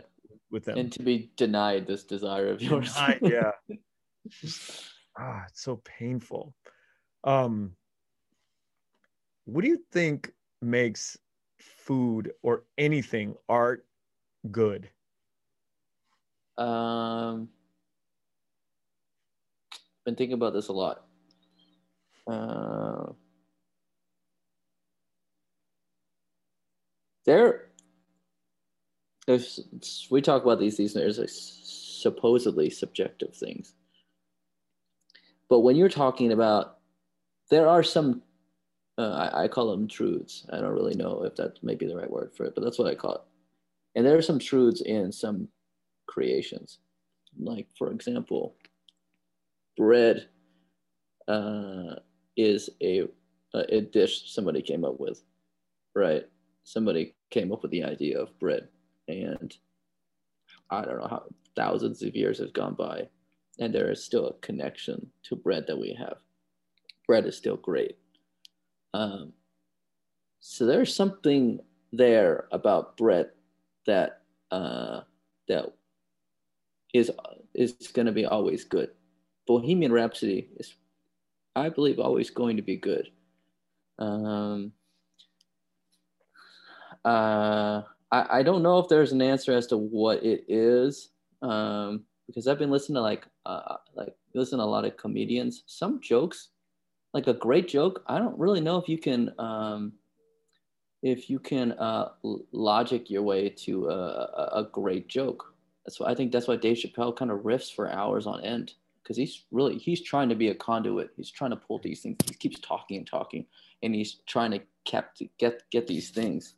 And uh, um, and the, the point of what I'm trying to say is I believe there's something there. I, I don't really know what it is, but we're talking about food specifically. That's also another challenging thing because I'm still on a debate is on uh, should food be delicious? Like, is that important? Do you think food should be delicious? Oh fuck yeah. Yes, uh, hands down. I think it should be simple and simply delicious. It shouldn't be inflated or conflated with, you know, a bunch of shit flavors, you know? Um but yeah, delicious and delicious is subjective, but should food be de- delicious? should that be a goal? Like, is that an important goal? Yes. And And I and I feel like a lot of um, I feel chefs. passionately about that answer. But why do you even dare to even ask that an- uh, that question? What? Why? I ask because I don't.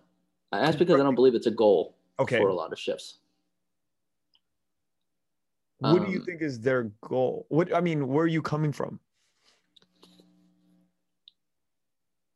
Because I, I I eat at a lot of these Michelin star restaurants, these great restaurants, and the food isn't delicious. Uh, it's it's a lot of the times it's about the idea. It's it's trying to achieve something else. It's trying to surprise you. It's trying to um, give you a new sensation. It's trying to show you a new combination of flavors. Um, Okay, so what if what if what they're doing in that exercise is trying to deliver deliciousness and it's not landing for you like a joke from a comedian or a Yeah. song that somebody might think is good Yeah. but it's just not landing and connecting with you but it's still delicious to somebody's ears or to their Um, that's true. I think I I think uh, I mean I, I go to a lot of pop-ups, um, and uh, some I've I've definitely found some pop-ups to be uh, inedible even, and I always wonder. And I'm not trying to talk shit about anybody, but I always wonder like, well, they they ate this and they and they thought this was they thought this was really good, you know. Darren, I know some of these people are. Uh, are like uh, known around town. So they're gonna do a pop up. You know, I'm. It's gonna be a big deal to them. They're gonna put some thought into this, and for it to be inedible for me, I wonder what what are you trying to accomplish? Like maybe. See, I, I, I, you, I'm, I'm kind of like uh, having a hard time uh, finding the words for this because I'm still not I'm still not sure uh, if they understand what delicious is. I don't. I feel like that sounds arrogant, but I, I don't believe that. Uh, I, I think the fascination with all this, uh, this the high fashion of like great gastronomy right now, it's it, you. Uh, uh, they they're I, I feel like when I'm eating this food, they've a lot of it has forgotten um, uh, like the soul of great dishes. Like you eat a cheeseburger for the first time, you're like, you don't need to ask yourself, is this great? You're just like, this is, you know, this is incredible. This is a classic. And you eat like, you're like bread. You don't have, need to ask yourself, is this delicious? Um, it, it, it may be subjective, but I, I feel like I see it a little too much where maybe that's not the case. Um, do you think that the the authors or the creators of these dishes are deliberately putting out stuff that's or do you think that it's just mindlessness that the I don't think it's mindlessness. I, I think there's um they're aspiring for something else, and it's been able to um, compensate for um, the deliciousness. I did something. You'll see it in some people who go to like nice dinners and stuff. The fanciness and the experience has seemed to make up for Yeah. the food. Whereas you go to a um, you go to like a hawker stand or something like that, uh, you have nothing else uh, to uh, no to hide behind. There's Yeah. no there's no crust to lean on. Is the you're you you are there solely for the food. And if I take some of these dishes and I put it into that setting, and if you're there just for food, um, would you say it's good? Mm, I, don't know. Yeah, I, I get your point. I get Yeah. your point. Japanese food, for the most part, stands on its own. For the most part, like the Japanese food is damn good, man. Those guys know some, they know something. Yeah, they know something simple, solid. It's just pure. Um, and then you, you go to the fancy restaurants. Yeah, you're right. Uh, but I think one thing that I'm wondering in our conversation is it, is it a deliberate thing? Um, and is it qualitative, quantitative? Like, can you quantify quality? Can you kind of put it on a metric, you know, measuring system? Taste, you know. You ever think about like, think about just like pure like we just judge things on satisfaction, like I've gone to some like nice meals before, and I'm like, you know, had I gone to In and Out, I would have had a much better time. Um, and I mean, for me, I think that that's something to pay attention to. When I when I had made, I remember doing An Com, and I was thinking, whatever I make, uh, the bar for satisfaction needs to be something that I really love, like my mom's thit kho, something like that. I'm not. Uh, I, I'm not trying to accomplish more than that. Anything more than that, uh, that can happen. But first of all, it needs to uh, at least hit these goals. Yeah. This goes and it's applied to everything in art and the creative Yeah. journey. Um, there's things that are, you know, in movies that are just like a visual feast, but the story doesn't move the emotions.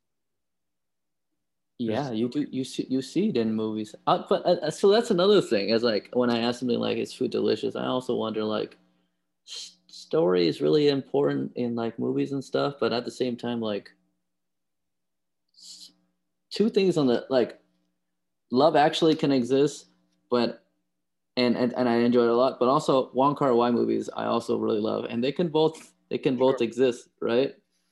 Um and and love actually is not for everybody and and uh and and maybe that's the case with food is that you Yeah. know people are just making things that that i just don't care for um and I, I and i am on the on the side of let's do great work uh let's try to make let's try to be tarantino let's try to be scorsese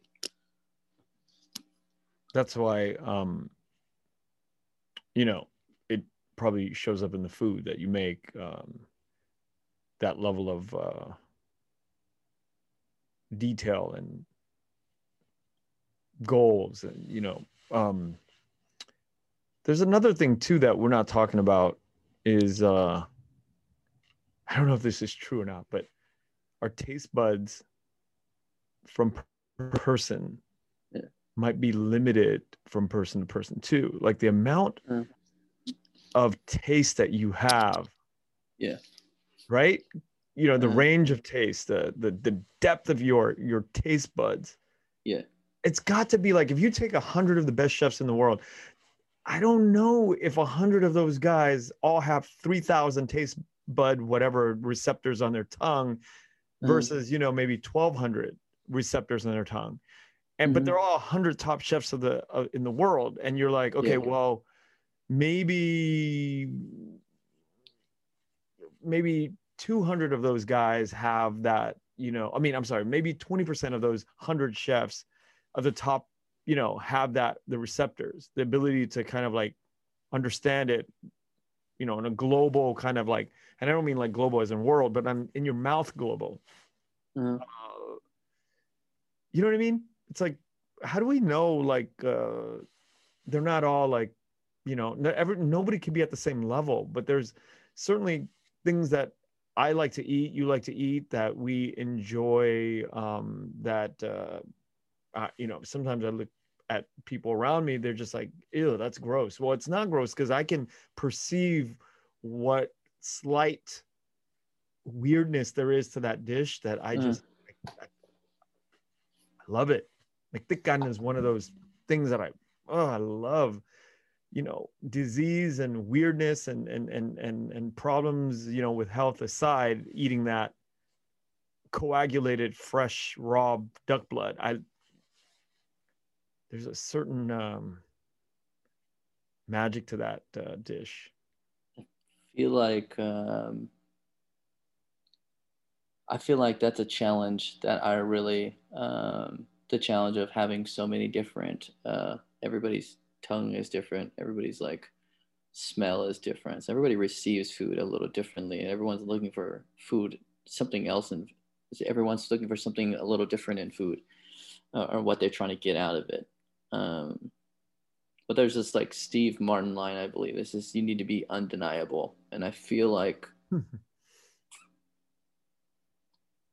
I, I feel like regardless, um, it is you. It is possible to um, whether somebody prefers this kind of food or or or not. Uh, that you should be able to make a great meal for them. Like there's a like a like Christmas dinner. I knew that that was gonna be easily received by a wide range of people. Mm. I made that and I was like, all right, regardless of what their preferences are, what they want to eat, have a this is a this is a kind of meal I think a, a lot of people are gonna gonna be able to enjoy. And I think there's something to that, right? Um, Just to follow up on that thought, um, it was a mind blowing, like first time I've ever had that level of uh, a Christmas dinner in my life. Oh, thank you. And it was I, I, almost undescribable for me at this point. You know, I mean, there's no need to describe it because it's just like, yeah, it was an experience, and you know the um, the ingredients are like everything. Like where you bought that stuff is not where I would shop. You know, it is. It's just not where I would buy things. I I wouldn't even know where to source that kind of stuff, and and it was, you could tell it was like very simple, but the ingredients were just from you know, not places where normal people just shop. Yeah. And then the processes obviously was. You have good palates too. I mean, not the stereotype, but cooking for Asians is normally the the more uh, I gotta be on my A game when I oh, cook really? for Asians. Yeah, yeah because um, right. generally, you know, they're they're good eaters. Um, they come from cultures of good food. Uh, they're also very adventurous because they're they're um, uh, because they're you know we normally eat like like quote unquote like crazy shit anyway. So like a lot of other uh, cultures of food is like a very easy for us to eat. Like I can I can eat a taco. What's like what's scary about that? Yeah. Um and or I can eat like tripas on tacos. Like I mean I eat that at dim sum restaurants. You know. Um, so, yeah, cooking. Asians know their shit. Latinos normally really know their shit. Uh, yeah. It's... What um, you know, we we've we made um, references to music a lot, and I think mm-hmm. we'll share that sort of background um, with music.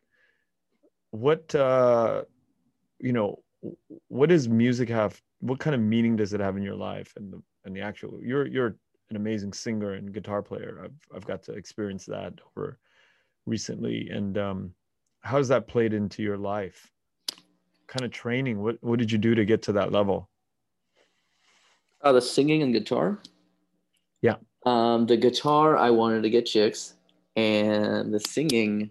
Well, I always uh, I love singer songwriters. I love I love songs. I want to I wanted to sing along and I don't think I'm a great singer or anything like that, but uh, for a long time, I you know I, I couldn't really sing. Uh, I, I started a open mic club in or a music club um, in uh, in high school, and you know we would go to uh, cafes or um, like convalescent homes, and we would like just play music. But I was like, I just remember like, man, my singing is like not good, but my guitar was able to um, kind of uh, was good enough in guitar where I could compensate for it. And I think since since like 14 and now I'm 31, um, singing in the car for a long time, uh, I'm I'm to have like a, a, decent voice. Like that's my training. It's just like singing in the car. And you've never had voice classes or anything like that. Mm-mm. No. Um, and then the guitar thing, I just like locked myself in a room for hours on end and eventually was able to figure that out. Uh, but music, uh, its role in at least my cooking is that I feel like uh, I rarely eat food and it makes me feel like the way I feel about music.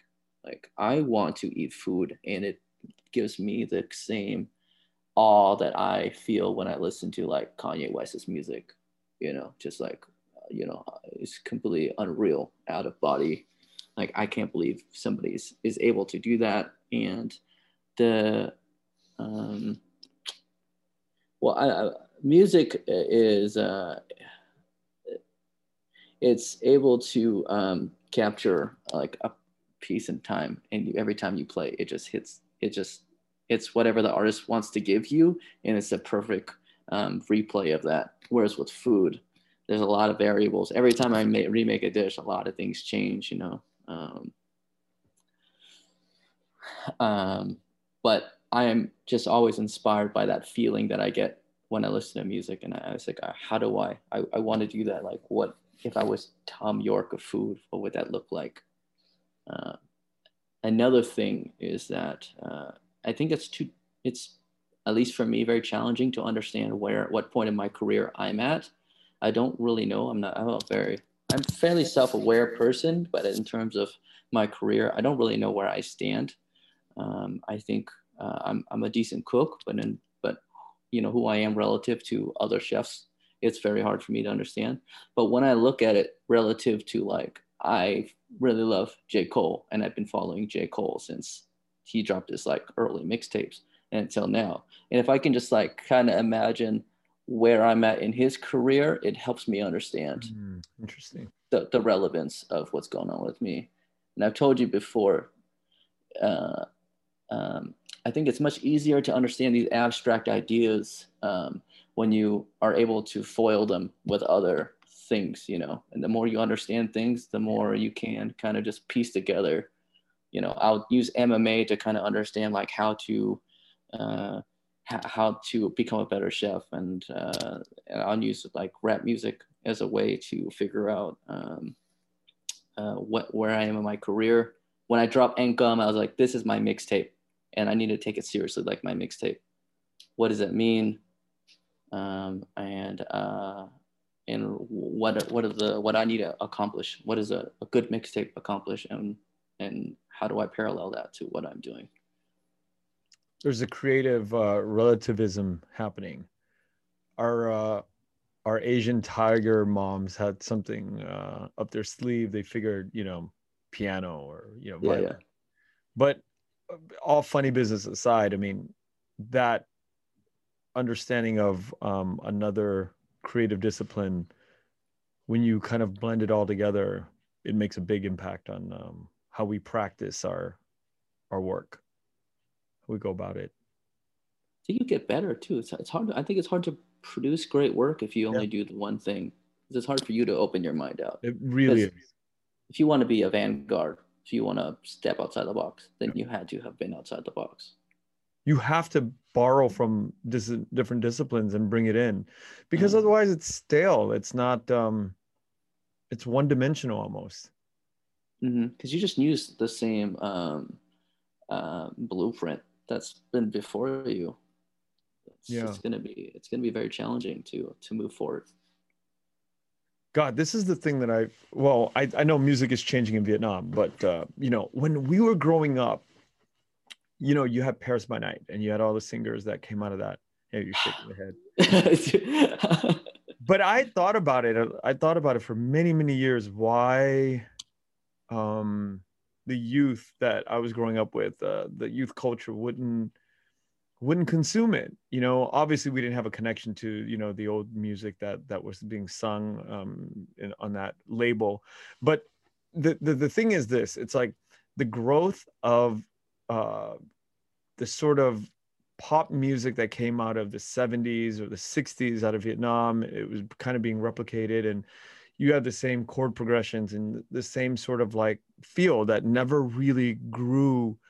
Um, you take American music, jazz, you take the Black experience, you take rap, you take all those things, and then you you mix it in with all of these other uh, musical traditions in in the United States, and it gives you this sort of freshness that makes you want to consume it.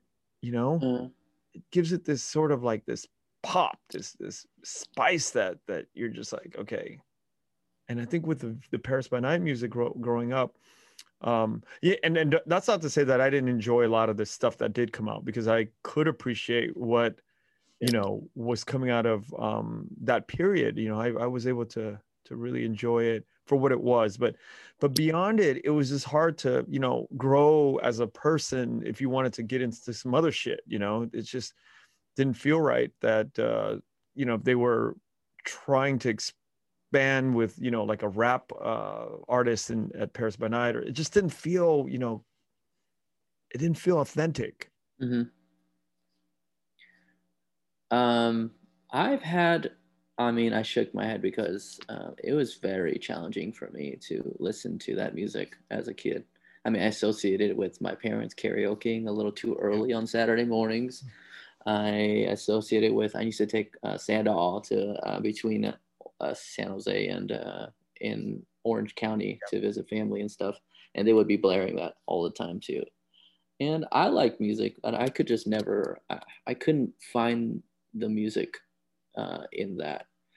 And I was, very, very frustrated with, uh, I was like, man, I, I wish our, um, uh, I wish our people could make something better. I mean, I, am sure there's stuff there. You mean you like it, and I, am sure there's something that. I, but for a long time, that's that's how I felt.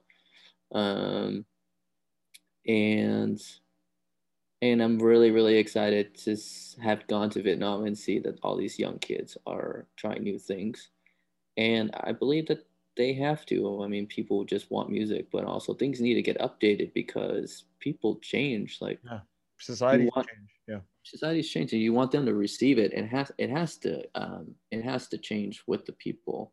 Like you listen to comedy, like if you just keep doing the comedy that was people were doing like in the 90s you would uh, it wouldn't even it would just be buffoonery now um, so yeah. But there's a lot of hope. I mean, you know, every time I go back to Vietnam, which was, you know, a few times a year last year and the year years before, you know, there's always stuff that you can argue now that they're like zooming past, you know, a lot of things that are happening in the world, you know. Um, I used to be very worried that the the close proximity to the South Korean pop uh, scene was, you know, bleeding in and blending into making art. But you know what? That's part of it. That's part of the history of mankind.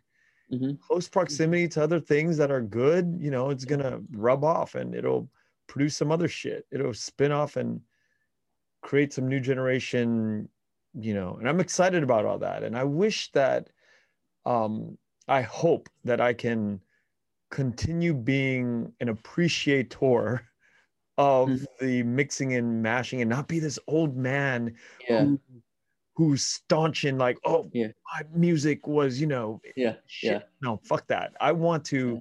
be able to keep an open mind and and yeah. you know, like when Kendrick Lamar was, you know, when he came onto the scene, you know, I remember my young friends who were like a decade younger than me were just, you know, that was like all the rage, and I just couldn't get it. I just couldn't, mm-hmm. and I still, on some level, cannot get into it because I'm a, I'm a child of the Tupac Biggie era you know, and that yeah. kind of music is just the right amount for it.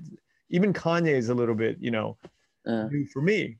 Um, mm-hmm. but you know, you take the time to kind of listen to things and you know mm-hmm. process it and uh, allow it to be and keep an yeah. open mind. And I think that's why we get along. Is is is very similar minds, it's, and especially with something like this.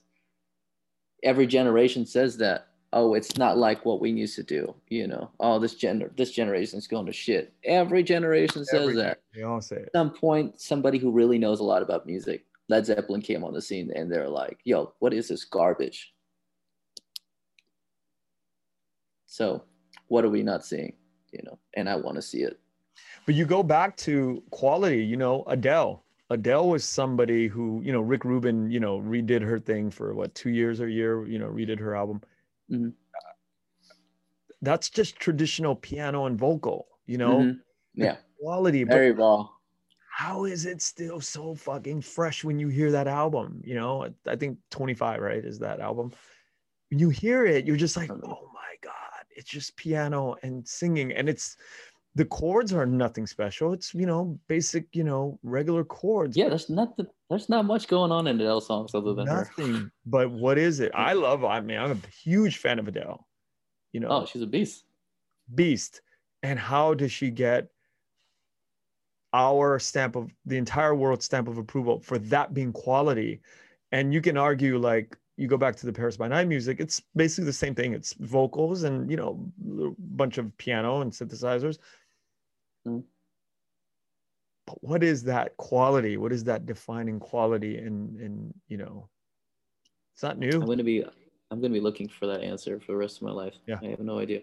I remember goal, her um she'd been gone for a few years and her great return was uh, I think uh, at a commercial for the Super Bowl and it's an advertisement for her new album and she just sings the first word of hello. She says hello. Everyone loses their shit. Uh, how how next level are you to Yeah. say something like that? You know, Just just not even a bar. not even a bar not even a and, bar. and then you and then the um, the hype of everyone's mind of You who you are it. and then for you to meet and exceed those expectations with a word uh, there's i don't i don't know what it is other magic yeah that There's a- conduit too. There's a uh, i forget who said it it's some neurologist he's like i think we only understand like maybe 5 to 10 percent of the brain. He said the rest of it we have to leave to the poets. And i think that's that. It's that magic. Well today was magic. I had a great time. This is fantastic. Um we will definitely be revisiting um, each other um, on this podcast uh, in the next uh, few years to come yeah um, I am always uh, interested in hearing what um, kind of work you're going to be producing uh, down the line. And even if it's not food related, I can't wait to see because I think on on a very basic level, you're an artist. That's it. That's why you know you understand the creative uh, process and you're you're on your way to new to to do new things and and I'm excited and um, to to follow and to track your your your work throughout your life. Thank you so much for for coming on today.